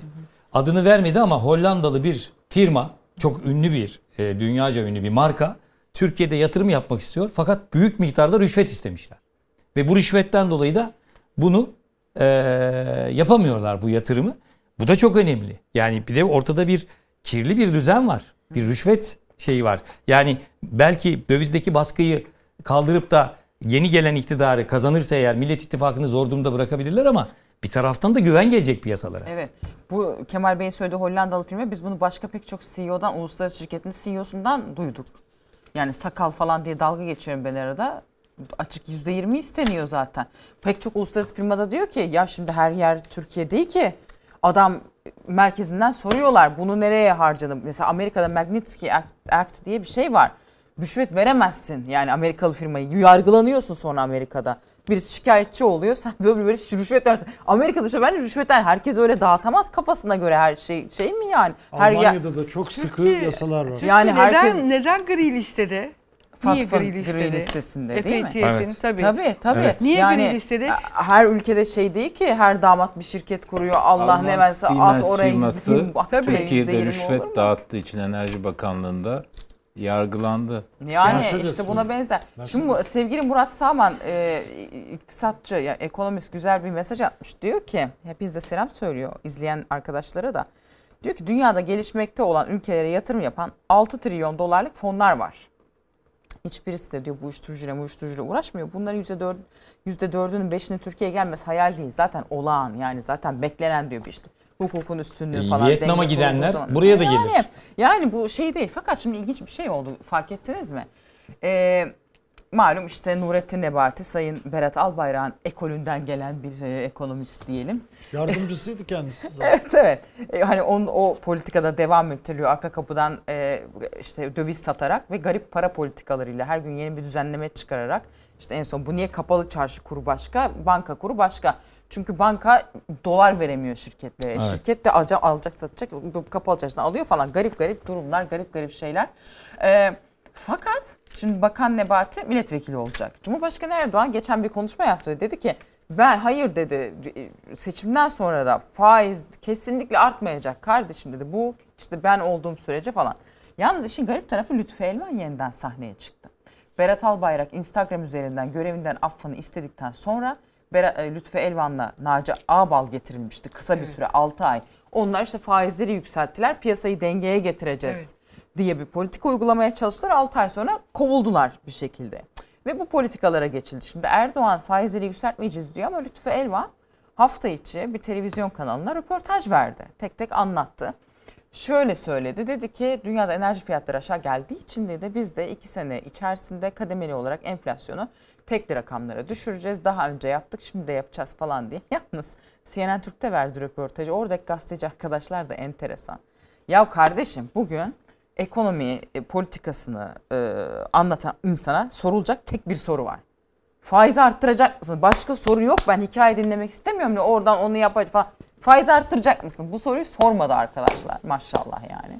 Bir tane soru var. Ne Artık- olur ne olmaz bir daha çıkarmazlar oraya belki. Tamam yani. da başka soru yok sorulacak. başka Sorular soru acaba- yok. Bütün programın tek sorusu bu. Nevşin, bu sorulmadı yani. Prompter'da yoktur belki o sorular. Prompter mu prompter mu bilmiyorum. bu Cevaplara soru, sorular. Evet, bu Cevaplara soru sorular. sorulmadı. O Lütfü Elvan da anlattı. Fakat dediğim gibi Lütfü Elvan yeniden piyasaya çıktı. Şimdi Mehmet Şimşek hani böyle bir vitrin ismi olarak düşünüldü. En son herhalde şey sözü vermiş. Ya tamam hani ben kendim gelmesem de arkadaşlara destek veririm veririm falan filan. Şimdi Lütfü Elvan yeniden yani aslında dolaylı olarak seçimden sonra ortodoks politikalara döneceğiz mesajı veriyorlar. Doğru. Ama Dönülmekte güven olur mu ya? İşte getirdiler Lütfü Elvan'la Naci Ağbal. 6 ay sonra sıkıldılar attılar. Şimdi e getirdin. E 3 ay 4 ay sonra sıkıldın gene Onlar- attın ne ya Onlarda da şu kadarcık şey yok ya. Yani başlarına gelenlerden sonra sağda solda biliyorum böyle şikayet ediyorlar, yakınıyorlar. Aa, öyle de böyle de. Ondan sonra da e, kamuoyunun huzuruna çıktıklarında sanki bunların hiçbiri olmuyormuş gibi Tıkış kol tıkış. kırılır, kol kırılır yen içinde kalır misali. Kuzu kuzu iktidarı şey yapan e, konuşmalar yapıyorlar ya. Ben ben de buna hayret ediyorum ya. İnsan ya öyledir ya böyledir ya. Ya kap- kapalı kapıların arkasında başka konuşuyorsun. Ekrana çıktığında başka konuşuyorsun. Lütfü Elvan çıksın. Bu hükümetin uyguladığı ekonomi politikalarının doğru olduğunu ekranda Söylesin, gelsin sonra da kapalı kapıların ardında bunu bize izah etsin. Neye dayanarak söylüyor Şimdi bunu? Mehmet Şimşek olmayınca yeni silah çekiliyor. Cevdet Yılmaz kurtarıcı Ya olacak. olsaydı olurdu Kalkınma Bakanlığı yaptı. Ya bu burada ben çok derinlere inmeye gerekmediğini düşünüyorum. Yani e, e, Bilge Yılmaz'ı ben bu arada gerçekten ilk defa bu kadar uzun konuşma fırsatı buldum ve beğendim. Yani kişisel olarak e, Dersine çalışmış. dersine çalışmış. Deniz sen de kulis çok. Kulislere de çok hakimsin. Bilge Yılmaz Estağfurullah. Hazine Bakanı olacak mı? Ee, öyle görünüyor. Sanki e, yani Murat Bey'le programdan önce konuştuk. Onda daha çok bilgi var bu hangi bakanlık kimde kalacak falan diye. Ee, ya ben İyi Parti'nin hazineyi alacağını düşünüyorum. Öyle duydum daha doğrusu. Ben daha pratik şeyler vereceğim. Ya bugün yaşadık yaşadığım iki şey. Bir, şu anda bakıyorum mesela işte bu resmi şeyde dolar ne kadar gözüküyor? Ee, 19.4. Ee, yani biz bugün ne ben bankadan almak zorunda kaldım bir iş için 20.5 falandı yani. Arada 1 lira fark var. Ee, öbür tarafta da bankaya kredi sordum. Ne kadar? Aylık faizi 3,5. 12 ile çarpın. Resmi faiz ne kadar? 9,5. 8,5. 8,5. 8,5. Kimi kandırıyoruz ya? Bu kadar basit. Evet. Şimdi bir reklam arası daha veriyoruz. Ee, ve ondan sonra bakanlar yani her iki ittifakta da kazanırlarsa kim hangi bakanlığa gelecek? Özellikle muhalefette hangi bakanlıklar belirlendi? Bürokratlar kimler? Çok bu konuda da sağlam kulislerimiz var programın başında da söylediğimiz gibi. Hangi ittifak gelirse hangi bakanlıkları kime verecek? Bunu konuşacağız. Ve bir de tabii adaleti konuşacağız. Zira Anayasa Mahkemesi'nin 61. kuruluş yıl dönümünde çok önemli mesajlar verdi Zühtü Aslan Anayasa Mahkemesi Başkanı. O mesajları da kısaca bir masaya yatıracağız. Bizden ayrılmayın. Nereden aldın? Nereye getirdin? Demek ki halk değişim istiyor. Sandıkları korumak benim işim benim. Ata ittifakı güneş gibi parlayacak. 14 Mayıs'ta Türkiye önce sandık başına sonra ekran başına gidecek. Sandıkta 4 aday var ama ekranda seçim belli. Türkiye haritası 87 seçim bölgesi. İl il bakacağız. Konya, Ankara, Yozgat, Çanakkale, İstanbul, Bir İzmir. dur, bir dur, bir dur İlker dur. Bir. Vakit var daha. Cumhurbaşkanlığı milletvekili seçimi birlikte yapıldı. Fox'ta seçim yayını Gülbin Tosun'la ana haberden hemen sonra başlayacak. Selçuk Tepeli ve İlker Karagöz sandık sandık tüm sonuçları anında Türkiye'ye ulaştıracak. Kamuoyu araştırmacısı Bekir Ağırdır Edge. O sonuçları sıcağı sıcağına yorumlayacak. Oo Bekir Ağırdır da buradaymış. Patronların mesajını sana tercümeye geldim. Ayrıca Bekir abi biz buradaydık. Selçuk Tepeli geldi. Fox Haber Genel Yayın Yönetmeni Doğan Şentürk, Fox Haber Ankara temsilcisi Tülay Ünal Öç'ten son dakika bilgileri yine onlarda olacak. Her seçim 14 Fox'ta izlendi. Ya bu sloganları nereden buluyorsunuz? Bu saçları kaç seçimde arttık biliyor musun? Gazeteciler Murat Yetkin, Çiğdem Toker, Nevşin Mengü, Deniz Zeyrek Türkiye'nin bu uzun gecesinde en sağlıklı analizlerle Fox ekranlarında olacaklar. En doğru, en güvenilir ve en hızlı sonuçlar yine burada. Seçim gecesi klasiğiniz Fox Haber'de. Bir ekrandan daha fazlasında. Türkiye'nin seçimi 14 Mayıs'ta Fox'ta. Evet tekrar beraberiz. Ee, yeni güne girdik. Dolayısıyla seçimlere artık 15 gün kaldı. Sağ üst köşedeki e, sayacımızı da değiştirdik. Şimdi en önemli sorular. İttifaklar kazanırsa kim hangi bakanlığa gelecek? Örneğin muhalefette bakanlıklar dağıtıldı mı? Bürokrasi da, bürokrasideki isimler belli mi? Bir bunu konuşacağız. Bir de ikinci tura kalır mı? Seçim kısaca görüşlerinizi alacağım. İkinci tura kalır mı? Nasıl olur? 15 günde neler yaşanır? Sonra da tabii adalet meselesi. Şimdi Deniz Zeyrek. Millet İttifakı eğer kazanırsa bakanlıklar konusunda kimlerin adı geçiyor? Kim hangi bakanlığa adı geçiyor? Ee, Benim gördüğüm kadarıyla e, şöyle bir tablo var. Ee, Yani bir kere kafadan altı bakanı ayırmak gerekiyor. 6 bakanlık her partiye böyle don sistemi gibi. Yani milletvekili dağılımı yapıl- yapılırken olduğu gibi e, önce her Herkese birer bakanlık her verildi. partiye bir bakanlık yazacaklar. Sonra aldıkları oya göre işte mesela oy sayısı Sayıları artacak. Evet. Ee, şimdi diğer partiler CHP listesinden girdiği için ve ne kadar oy aldıkları çok hani netleşemeyeceği için ben o partilerde birer bakanlık kalacağı kanaatindeyim. Hı hı. Ee, o nedenle geri kalanı da e, İyi Parti ile CHP Arasında arasında geçecek. pay edilecek. CHP büyük ihtimalle İyi Parti'nin e, iki katından fazla oy alacağı için yani CHP'nin e, 14 bakanı olacaksa İyi Parti'nin 7 bakanı olacak. Olacak. Ee, isimlerde işte biraz önce konuştuk Bilge Yılmaz mesela İyi Parti'nin Hazine Bakan adayı. İyi Parti'nin Hazine Bakan adayı Bilge Yılmaz. Bilge Yılmaz evet. En azından İyi Parti Hazine- bunu kabul etmiş durumda. Hazine ve Maliye Bakanlığı bölünecek. Bölünecek. Dolayısıyla e, Eskiden olduğu gibi ayrı ayrı olacak. Ayrı ayrı. Evet. Dolayısıyla Hazine Bakanlığı eğer İyi Parti'ye verilirse e, Meral Hanım da Bilge Yılmaz'ı Hazine Bakanı olarak istediğini söyleyecek. Kemal Bey de onu atayacak. E, Maliye Bakanlığı büyük ihtimalle e, CHP'de kalacak. Ben e, Bülent Kuşoğlu diye duydum ama yani bilmiyorum. Mehmet Akif Hamza Çebi'nin de adı geçiyor. Evet o da onun da adını duydum ama daha çok Bülent Peki Kuşoğlu. bu durumda bu iki bakan, e, Maliye ve Hazine Bakanları, Cumhurbaşkanı'nın yardımcısı Ali Babacan'a mı bağlı olacaklar? Yok öyle bir bağlılık. Ya burada geçen gün e, yani çok üst düzey ve bu işleri bir- bilen biri anlattı. E, Mansur Yavaş'la Ekrem İmamoğlu kadar diğer Cumhurbaşkanı yardımcıları e, böyle şeyin içinde olmayacak aktif. Orada bir e, mekanizma var. Başka bir Evet. mekanizma. Orada mesela şimdi Cumhurbaşkanı Tayyip Erdoğan'ın bir yüksek istişare kurulu var ya hani. Evet. Aksakallılar falan hani o Bülent Arınç. Cemil Çiçek vesaire falan. Sanki o Cumhurbaşkanı yardımcıları eskiden bakanlar kurulu olurdu yani bir kanun çıktığında hepsi imza atardı ya da bir atama olduğunda ilgili üç kişi imzalardı falan. Onlar sanki öyle bir mekanizma oluşturacaklar.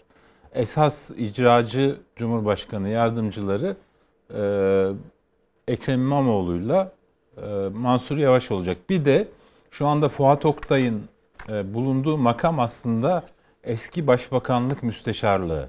Yani bu Cumhurbaşkanı yardımcılığı mesela Binali Yıldırım bu böyle bir Cumhurbaşkanlığı yardımcılığını istemediği için reddetmişti. Yani ben bu saatten Hı hı, sonra hı hı. müsteşar mı olacağım diye reddetmişti yani. Bir de böyle bir genel sekreterlik e, şeyi olacak büyük ihtimalle. Peki Sayın Babacan ekonominin yönetiminde bu durumda senin Öyle bir şey yok. Olmayacak. Öyle bir şey yok ama ekonomi yönetiminde Sayın Babacan'ın da ekibi yer alacak. Yani Bürokrat olarak mı? Hayır canım. Mesela ha ona bürokrat diyorsan mesela Merkez Ban- Bankası özel kurumlar Hakan Kara'nın ismi geçiyor. başkalarının da ismi geçiyor. Yani Merkez Bankası. Y- yok, o olmayacak büyük ihtimalle. Öyle mi? Onu CHP istemiyor diye bir şey Kulisim var, duydum. duyum var. yani e, ya isim, isimlerin hepsi aşağı yukarı belli. Adalet İçişleri. Ee, Adalet Bakanı Muharrem Erkek olacak diye Kılıçdaroğlu duyurdu. Öyle görülüyor. Yani dolayısıyla CHP'de. Ben de öyle E, biliyorum. İçişleri Bakanlığı için e, Engin Özkoç'la biz röportaj yaptık. Yani İçişleri Bakanı atanacak gibi konuştu. Yani neden İçişleri Bakanı olacağını da detaylıca anlattı. Ama Kim? E, Engin Özkoç. Engin Özkoç. CHP Grup Başkan Vekili. E, ama Me- Meral Hanım bir konuşmasında asayişten ben sorumlu olacağım gibi bir şey söyledi. Belki İçişleri Bakanlığı'nı İyi Parti'ye, İYİ Parti'ye mi verirler diyorsun? isteyebilir. Hı. Verirler mi emin değilim. Yani ben CHP'de kalacağı kanaatindeyim. Belki Murat Bey farklı düşünüyor olabilir. Geleceğim Ee, Murat'a da. Yani İYİ Pa- e, İçişleri de CHP galiba bütün o önemli bakanlıkları alacak. Milli Eğitim Bakanlığı'nda mesela CHP Mesela alacak. sana göre, aldığın kulislere göre Ankara'da hangi bakanlıkların CHP'de ol- ol- olacağını düşünüyorsun? Milli Eğitim dedin. Evet. Kim Milli olur? Eğitim- Milli Eğitim Bakanı. Ya bir Kazanırsa isim- Millet İttifakı. Ya şimdi söylesem zor durumda bırakıyorum Hayır, kimin adı geçiyor? Selçuk Pehlivanoğlu mesela. Selçuk Pehlivanoğlu'nu ben de duydum. TED'in başında ve başarılı bir eğitimci. Evet. Evet. mesela onu duydum ben. Evet.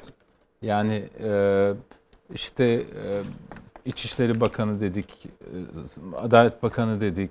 Dışişleri Bakanlığı'nı da mesela CHP'ye verecekler diye duydum. Onda kim senin öngörün? Hatta Kemal Bey'in e, son zamanlarda bir Dışişleri e, grubu var. Adını tam hatırlayamadım ama dış dış politika bir şey ko- konseyi gibi bir şey. Oraya onun toplantılarına Selin Sayek Böke'yi göndermeye başlamış. Hmm. Yani Selin Sayek Böke işte Osman Korutürk'le Ünal Çeviköz'le vesaire o dış politika kurulundaki isimlerle birlikte toplantılara katılmaya başlamış. Yani buradan Sayın Sayyekin de potansiyel, Potansiyel Dışişleri, Dışişleri Bakanları Bakanı- arasında. Avrupa Birliği diye bir bakanlık açacaklar mı? Ee, Evet şu anda dışişlerin içine tekrar müsteşarlık diye bağlamışlardı. O büyük ihtimalle Avrupa Birliği Bakanlığı olabilir yeniden. Tarım falan? Ee, Ya onları bence yani e, İyi Parti ile onları paylaşacaklardır. Turizm, kültür. Mesela turizm kültürü ayrılacak. Tarımla orman ayrılacak, çevre ayrılacak, şehircilik ayrılacak. Bunların hepsi gelecek. Geçen çok E- özür dilerim Hı. soru olarak sorayım. Bu konuşuluyor çünkü bir arkadaşım te- dedi ki ya Kültür Turizm Bakanlığı Saadet Partisi'ne verilecekmiş. Doğru mu diye böyle bir söylenti Kültür, var. kültürü istiyorlar diye duydum. Turizmi vermezler de Kültür Bakanlığı'nı. Saadet Partisi mi istiyor? Ee, Evet. Yani Evet. Kültür Bakanlığı daha Peki önce... Deniz Murat'a geleceğim ama şeyi de merak ediyorum. Şimdi birer tane bakanlık verildi. Meclis Başkanlığı da bu arada Faik Öztürk olacak diye bir şey duydum. Ben Faik Öztürk- Kazanırlarsa Faik Öztürk çünkü milletvekili adayı olmadı. Bunu hepsi biliyoruz ve Yo, yo, milletvekili adayı. Adayı mı? Tabii, ha tabii. pardon. e, Meclis, Meclis başkanlığında başkanlığı. özür dilerim. Tabii. Meclis başkanlığında e, aday olması gerekiyor. Bakanlıkla karıştırdım. Doğal. E, şunu söyleyeceğim. E, tek her partiye birer bakanlık verilecekse şimdiden mesela Saadet Partisi'ne, Gelecek Partisi'ne, e, Deva Partisi'ne verilecek bakanlıklar belli mi? Öyle bir şey geldi mi sana? Ya ko- çok dedikodu var şimdi. Demokrat Parti'ye mesela bakanlık verilecek. Biz o Verilecek. dedikoduları merak ediyoruz. Verilecek ya. Gençlik Spor Bakanlığı verilebilir mesela. Kime? Ee, Demokrat Parti'ye. Yani e, o, o bakanlıklar sonuçta dağıtılacak. Ee, ama burada önemli olan kritik bakanlıklar. Hazine, Maliye, Savunma mesela. Savunma Bakanlığı e, İyi Parti'nin olacak büyük ihtimalle. Evet. Ee, işte sanayi, ticaret bunların hepsi şey mesela e, Deva Partisi'ne onlar verilebilir mesela. İşte eskiden dış Türklerden sorumlu bakanlık bile vardı. Ee, bu tür yeni bakanlıklar da görebilir. Sonuçta anayasaya göre Cumhurbaşkanı'nın uhdesinde bir şey yani. Cumhurbaşkanı da 17 olan bakanlık sayısını 25'e çıkarabilir. Ee, Böylelikle işte daha böyle aktif, daha şey bir kabine oluşturabilir. Ee, Orada bir de genel sekreterlik gibi eskiden Cumhurbaşkanlığı genel sekreterliği vardı ya. O makamı resmen olmasa da fiilen hayata geçir- geçirecekler sanki. Cumhurbaşkanlığında böyle eski genel sekreter konumunda e, Cumhurbaşkanlığının işleyişini takip edecek bir isim olabilir. Yani Kılıçdaroğlu'nun Hı hı, sağ hı hı. kolu gibi. E, böyle bir çalışma yapmışlar ama gerçekten ben çok şaşırdım. Ya her kurumda yani sadece ekonomiyle ilgili kurumlar değil, dış işlerinde mesela e, bütün şeyleri tespit etmişler. Yani dışişleri kökenli olup da mevcut iktidara işte tırnak içinde söylüyorum yaranmaya çalışan diplomatları falan hep listelemişler. Yani kim kiminle çalışmayacağız listeleri bile hazır. Kiminle çalışacağız listeleri yapmışlar ama kiminle çalışmayacağız listeleri Deniz de toplam yapmışlar. kaç bürokrattan bahsediliyor? 2500-2600 Değişim olacak. civarında. Zaten 711 kişi 2500-2600 civarında değişim Evet. olacak. İki, yani 711 kişi zaten Cumhurbaşkanıyla gelip Cumhurbaşkanıyla gidiyor. 711. Evet.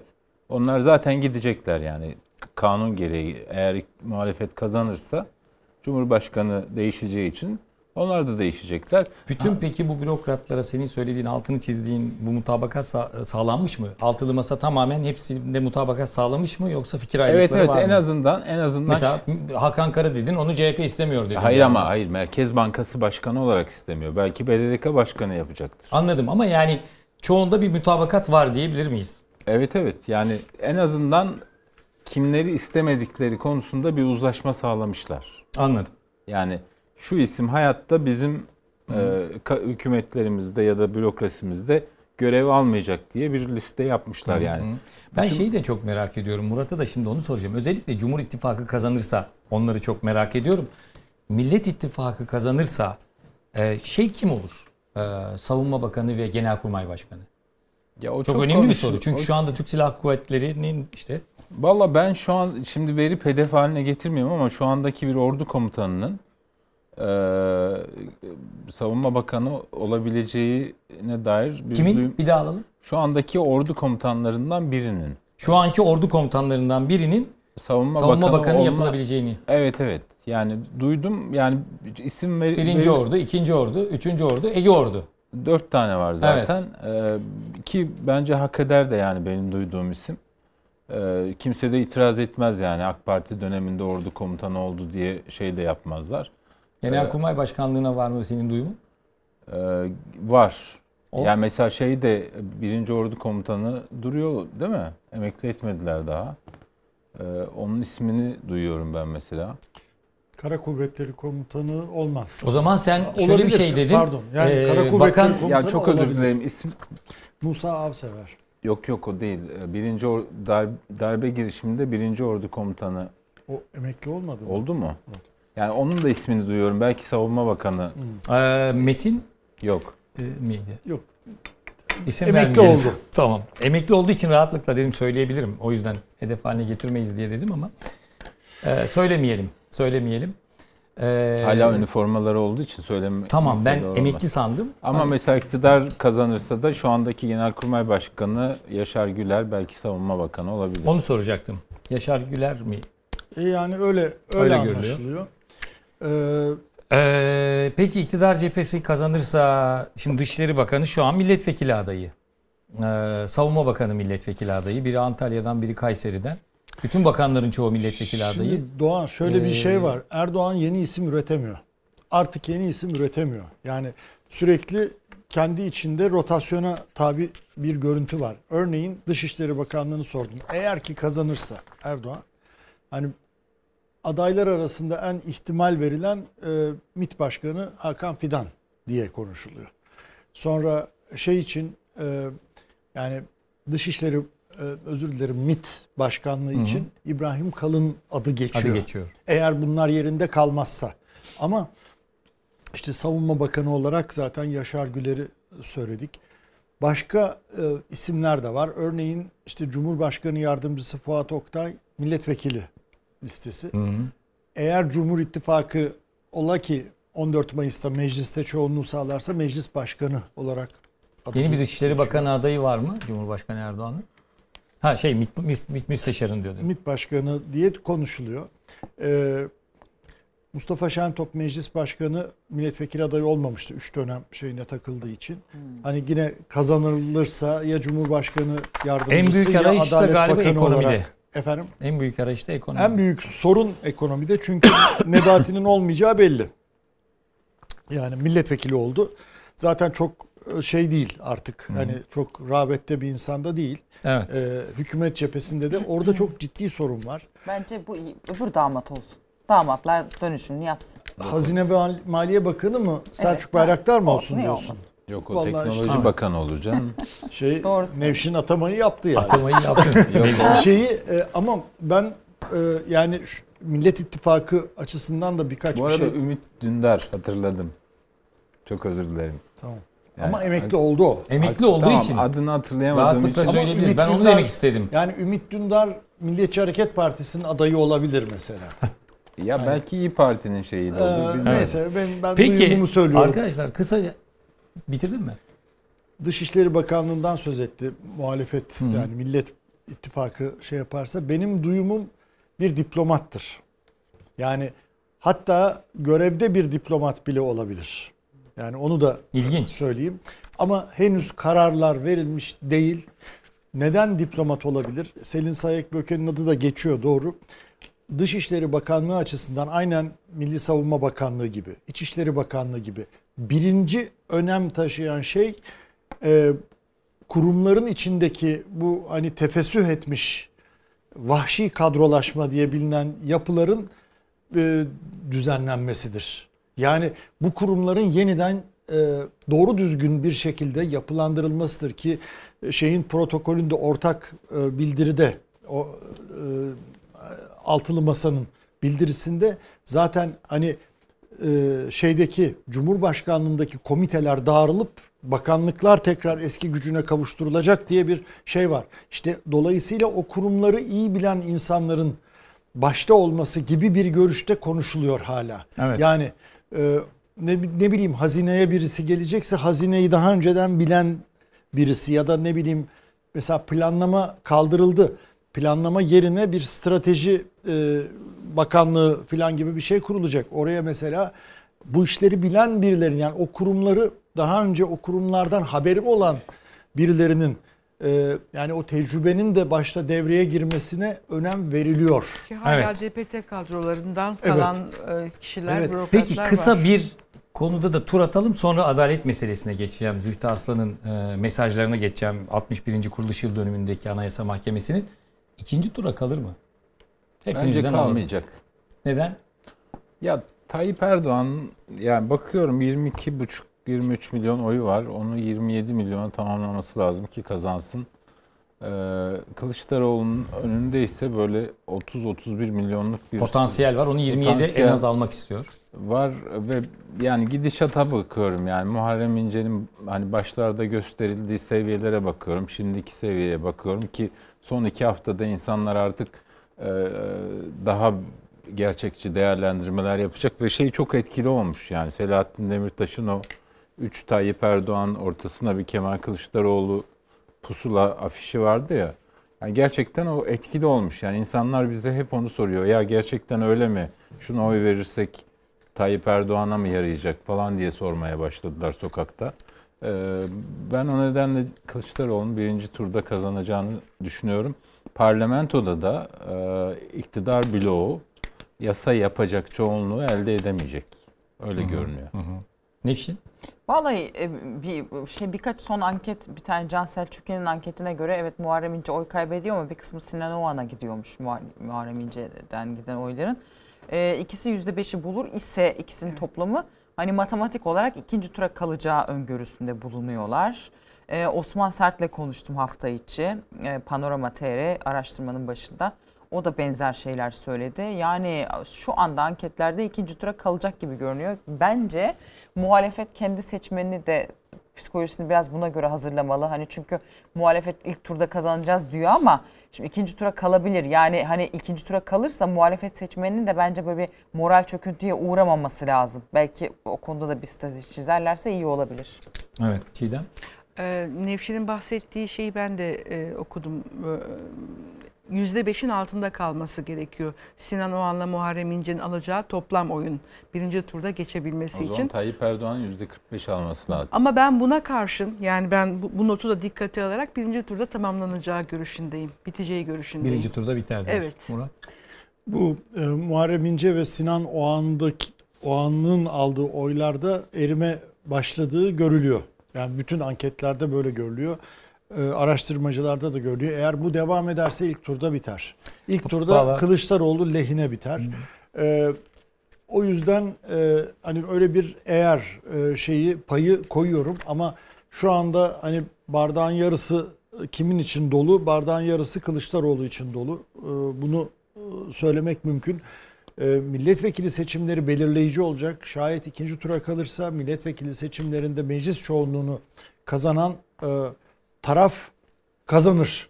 Yani açık bir şekilde kazanır.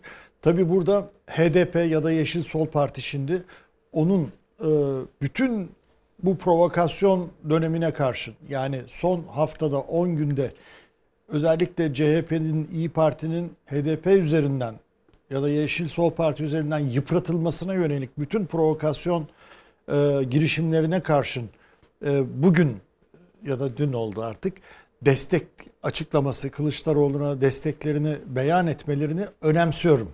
hı. E, yani demek ki orada bir sinir sağlamlığı var yani hem e, Millet İttifakı'nda hem Emek ve Özgürlük İttifakı'nda böyle bir Hı hı. sinirler sağlam. Yani e, kim ne derse desin e, öyle bir kararlılık seziyorum. O kararlılığın devam etmesi durumunda da ilk parti ilk parti ilk İyi turda Parti. özür Kısa bir dilerim. soru sorabilir miyim? İlk turda bitirme Murat şeyi. Yetkin'e kısa bir soru. Ee, şimdi Kemal Kılıçdaroğlu ilk turda kazanamazsa fakat Kemal Kılıçdaroğlu artı Muharrem İnce'nin aldığı oy kazanacak bir miktar ederse Muharrem İnce'nin siyaseten geleceği nasıl olur sizce? Yani e, hakikaten Denizciğim doğrusunu söyleyeyim sana bir cevap hakkı vermek istemiyorum. Öyle mi diyorsun? Evet, bir cevap hakkı Şimdi- vermek istemiyorum. Yani artık yeter. Adalete gelelim. Ee, az önce de söylediğim gibi 61. kuruluş yıl dönümü vardı Anayasa Mahkemesi'nin. Hem Erdoğan hem Kılıçdaroğlu katıldı. Kılıçdaroğlu ile Erdoğan yan yana oturdu fakat Erdoğan Kılıçdaroğlu'na selam vermedi. Ee, Fakat asıl kürsüye gelen Anayasa e, Mahkemesi Başkanı Zühtü Aslan'ın mesajları üzerinde durulması gereken bir konu. Ee, Supi Paşa ile Namık Kemal'in yargılanmasında İstinaf Mahkemesi Başkanı o dönemde Supi Paşa'nın arasında yaşanan diyalog ve ardından Supi Paşa, Paşa'nın kızıyla yaşadığı diyalog çok önemliydi. Züht, e, Zühtü Aslan buradan alıntılar yaparak çok ciddi mesajlar verdi. Bence bu mesajlar da adrese teslim mesajlardı.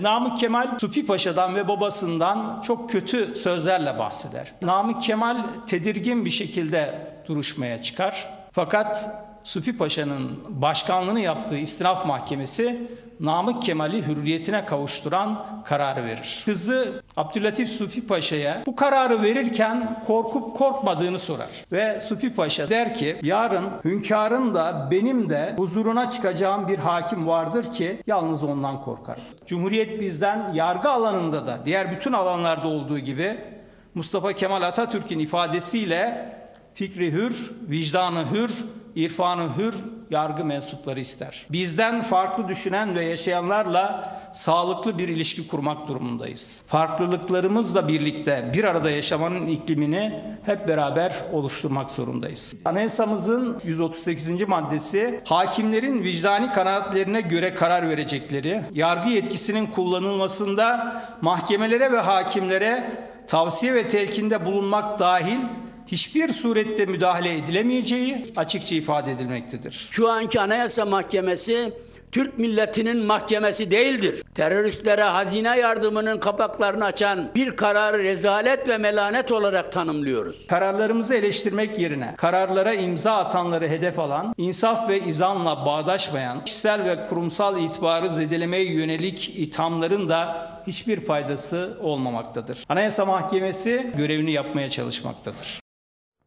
Evet Zühtü Aslan diyor ki e, Supi Paşa'dan alıntı yaparak Supi Paşa hünkâr da ben de kızına söylüyor. e, aynı ve tek hakimin huzuruna çıkacağız. Allah'tan başka kimseden korkmuyorum diyor. Yani ne padişahtan ne kraldan. Ve Atatürk'ten hiç Atatürk'ten kimseden. örnek vererek ondan alıntı yaptı. Elbette. Adrese teslim yaptı bence. E tabi yani e, mesaj yoğun bir e, konuşmaydı. Ben orada bir de şeyi not aldım Zühtü Arslan'ın. E, Cumhuriyetin anayasal kimliği hukuk devletidir diyor. Yani o da çok çok netti yani. Öyle. Anayasal kimlik hukuk Artı devleti. anayasada 138. maddeye de atıfta Yargıç bulunuyor. teminatına. Tabii vicdanınızla karar vereceksiniz Evet. ve telkin altında kalmayacaksınız. Kirlenmemiş bir vicdandan söz ediyor. Evet. Aslında kastettiği bir an aklıma da geldi ya. Erdoğan'ın telefonu muydu? Ee, biliyorsun telefon açtı Anayasa Mahkemesi'ne. Tabii. O, onun da bence bir şeyi mesajı vardı. Mutlaka vardır. Sağlam bir kişilik ve kirlenmemiş bir vicdandan söz etti Anayasa Mahkemesi. HDP'nin bloke edilen paralarıyla ilgili. Orada Peki Çiğdem, Anayasa Mahkemesi önemli bir karara imza attı. Kadınların soyadı Evet. meselesine. Çok ilginç bir karar. Orada tabii şerh koyanlar da oldu ama önemli bir şeydi ya. Kadın e, soyadını, eşinin soyadını almak zorunda değil dedi. değil dedi. Yani Çok kritik bir karar verdi. Önemli bir karar sürecinde. çünkü kadınlar e, bekarlık dönemlerindeki soyadlarını kullanabilmek için dava açmak zorundalardı. Bu kararla o ortadan kalkmış oluyor ama bunda hukukçu kadınların mücadelesinde büyük payı var. Onu da e, teslim etmemiz lazım. Kuşkusuz. ne var? Nevşin? Hayır Ne var? şöyle bir şey söyleniyor. Kütük meselesi. Ee, Şöyle bir şey evet kütük de önemli. Şöyle bir şey söyleniyor. Ya işte canım kadının soyadı babasından gelmiyor mu falan. Ya kardeşim fark etmez. Bu babasından geliyor olur ama sonra onun kadın soyadı olur. Ya ben bir isimle doğuyorum. Bir ismim Tabii. var, soyadım var. Evleniyorum. E bilmem ne Ahmetoğlu Mehmet. Ben niye Ahmetoğlu Mehmet oluyorum kardeşim? Ya bir isimle doğmuşum, büyümüşüm. Kendim benimsemişim. Tabii zaten Anayasa Mahkemesi Yani bu, bu iptal kararını, Medeni Kanun'un iptal ettiği bu maddesini bir mahkemenin açtığı, görülmekte olan bir dava üzerine veriyor. Eşitlik ilkesine dayandırıyor değil mi? Bir de evet, o, gördüğüm o kadarıyla. mahkeme o mahkeme şey talebiyle götürüyor bunu. Bir erkeğin doğduğundan itibaren aynı soyadını kullanması mümkünken ölünceye kadar bir kadının bu haktan mahrum kalması eşitsiz bir durumdur diyor. Yani bu meselenin Anayasa Mahkemesi'ne gidiş gerekçesi bu. Bir tane üye Anayasa Nevşin Mahkemesi Ahmetoğlu, üyesi. ilginç Ha mesela bir e, Anayasa Mahkemesi üyesi şerh düşmüş Evet, bu karara. onu Diyor ki soracaktım. sonuç itibariyle kadın ve erkeğin anatomik, fizyolojik, psikolojik ve cinsiyet farklılıkları sosyal anlamda da eşitliği imkansız kalan bir özelliğe sahiptir. Kısacası kadın erkek arasında yaratılış gerçekliği olarak yapısal eşitsizlik vardır. Bu durum genel olarak toplumda konumları itibariyle kadın ve erkeğin eşitliğine engel olarak görülmektedir. Dolayısıyla üzerine söz söylemeye fırsat bile verilmeden kabullenilmesi gereken dogmatik bir değer olarak öne sürülse de ailede kadın erkek eşitliği modern hurafelerden birisidir. Ve diyor toplumda huzuru bozarmış kadın erkek eşitliği olursa. Evet. Hurafeymiş bu da Evet. eşit değilmiş, Kızılcık farklılık varmış. Evet. Fakat Zaten burada şöyle oksimoron var orada. Hem modern ve hem hurafeyi Tabii, yan yana tabii. kullanması da Kesinlikle. ayrı bir şey. Yalnız burada şey sorun olacak tabii. Bunu konuş belki ileride bir tartışma konusu olur. Çocuk kimin Allah soyadını alacak? Şimdi hala ataerkil şeyde olunca babanın soyadını alıyor mesela. Sen kendi soyadını taşıyorsun. Mesela çocuğunla soyadın farklı oluyor. Bu da bir sorun. Evet. Deniz ne çizdin? Ha. Bana bu konuda fikrimiz ya şeye üzüldüm ben. Kadınlardan aldım bu fikirleri. Zühtü, Zühtü Aslan'ın Anayasa Mahkemesi görevini yapmaya çalışıyor ifadesini ben çok üzücü buldum. Bir en üst seviye mahkemenin başkanının bu hissiyat içinde olması yapıyor diyemiyor, yapmaya çalışıyor diyor. Yani bu siyasi baskının en büyük göstergesi. Hı hı. Üzücü bir durum. Ben bugün üst tarafını kapatayım. Mansur Yavaş. Notlarımı. E işte Evet. bu benzeyince benzetiyoruz kardeşim. Evet. Benzemiş. Çok olmuş. Eline sağlık. Eline sağlık. Biraz parlamayı engellemek için Tamam, döndürmen ben- lazım. ben evet görüyor musun Hüseyin net bir şekilde zaten ekranda da şu anda. Evet sevgili izleyiciler e, bu saate kadar bizi izlediniz. Çok teşekkür ederiz. Uykusuz kaldınız. Haftaya yeniden kavuşmak üzere diyoruz. Hoşçakalın.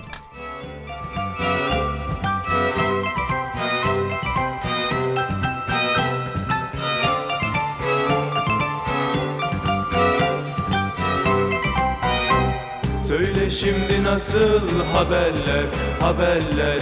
İyi mi kötü mü? Haberler, haberler. Söyle şimdi nasıl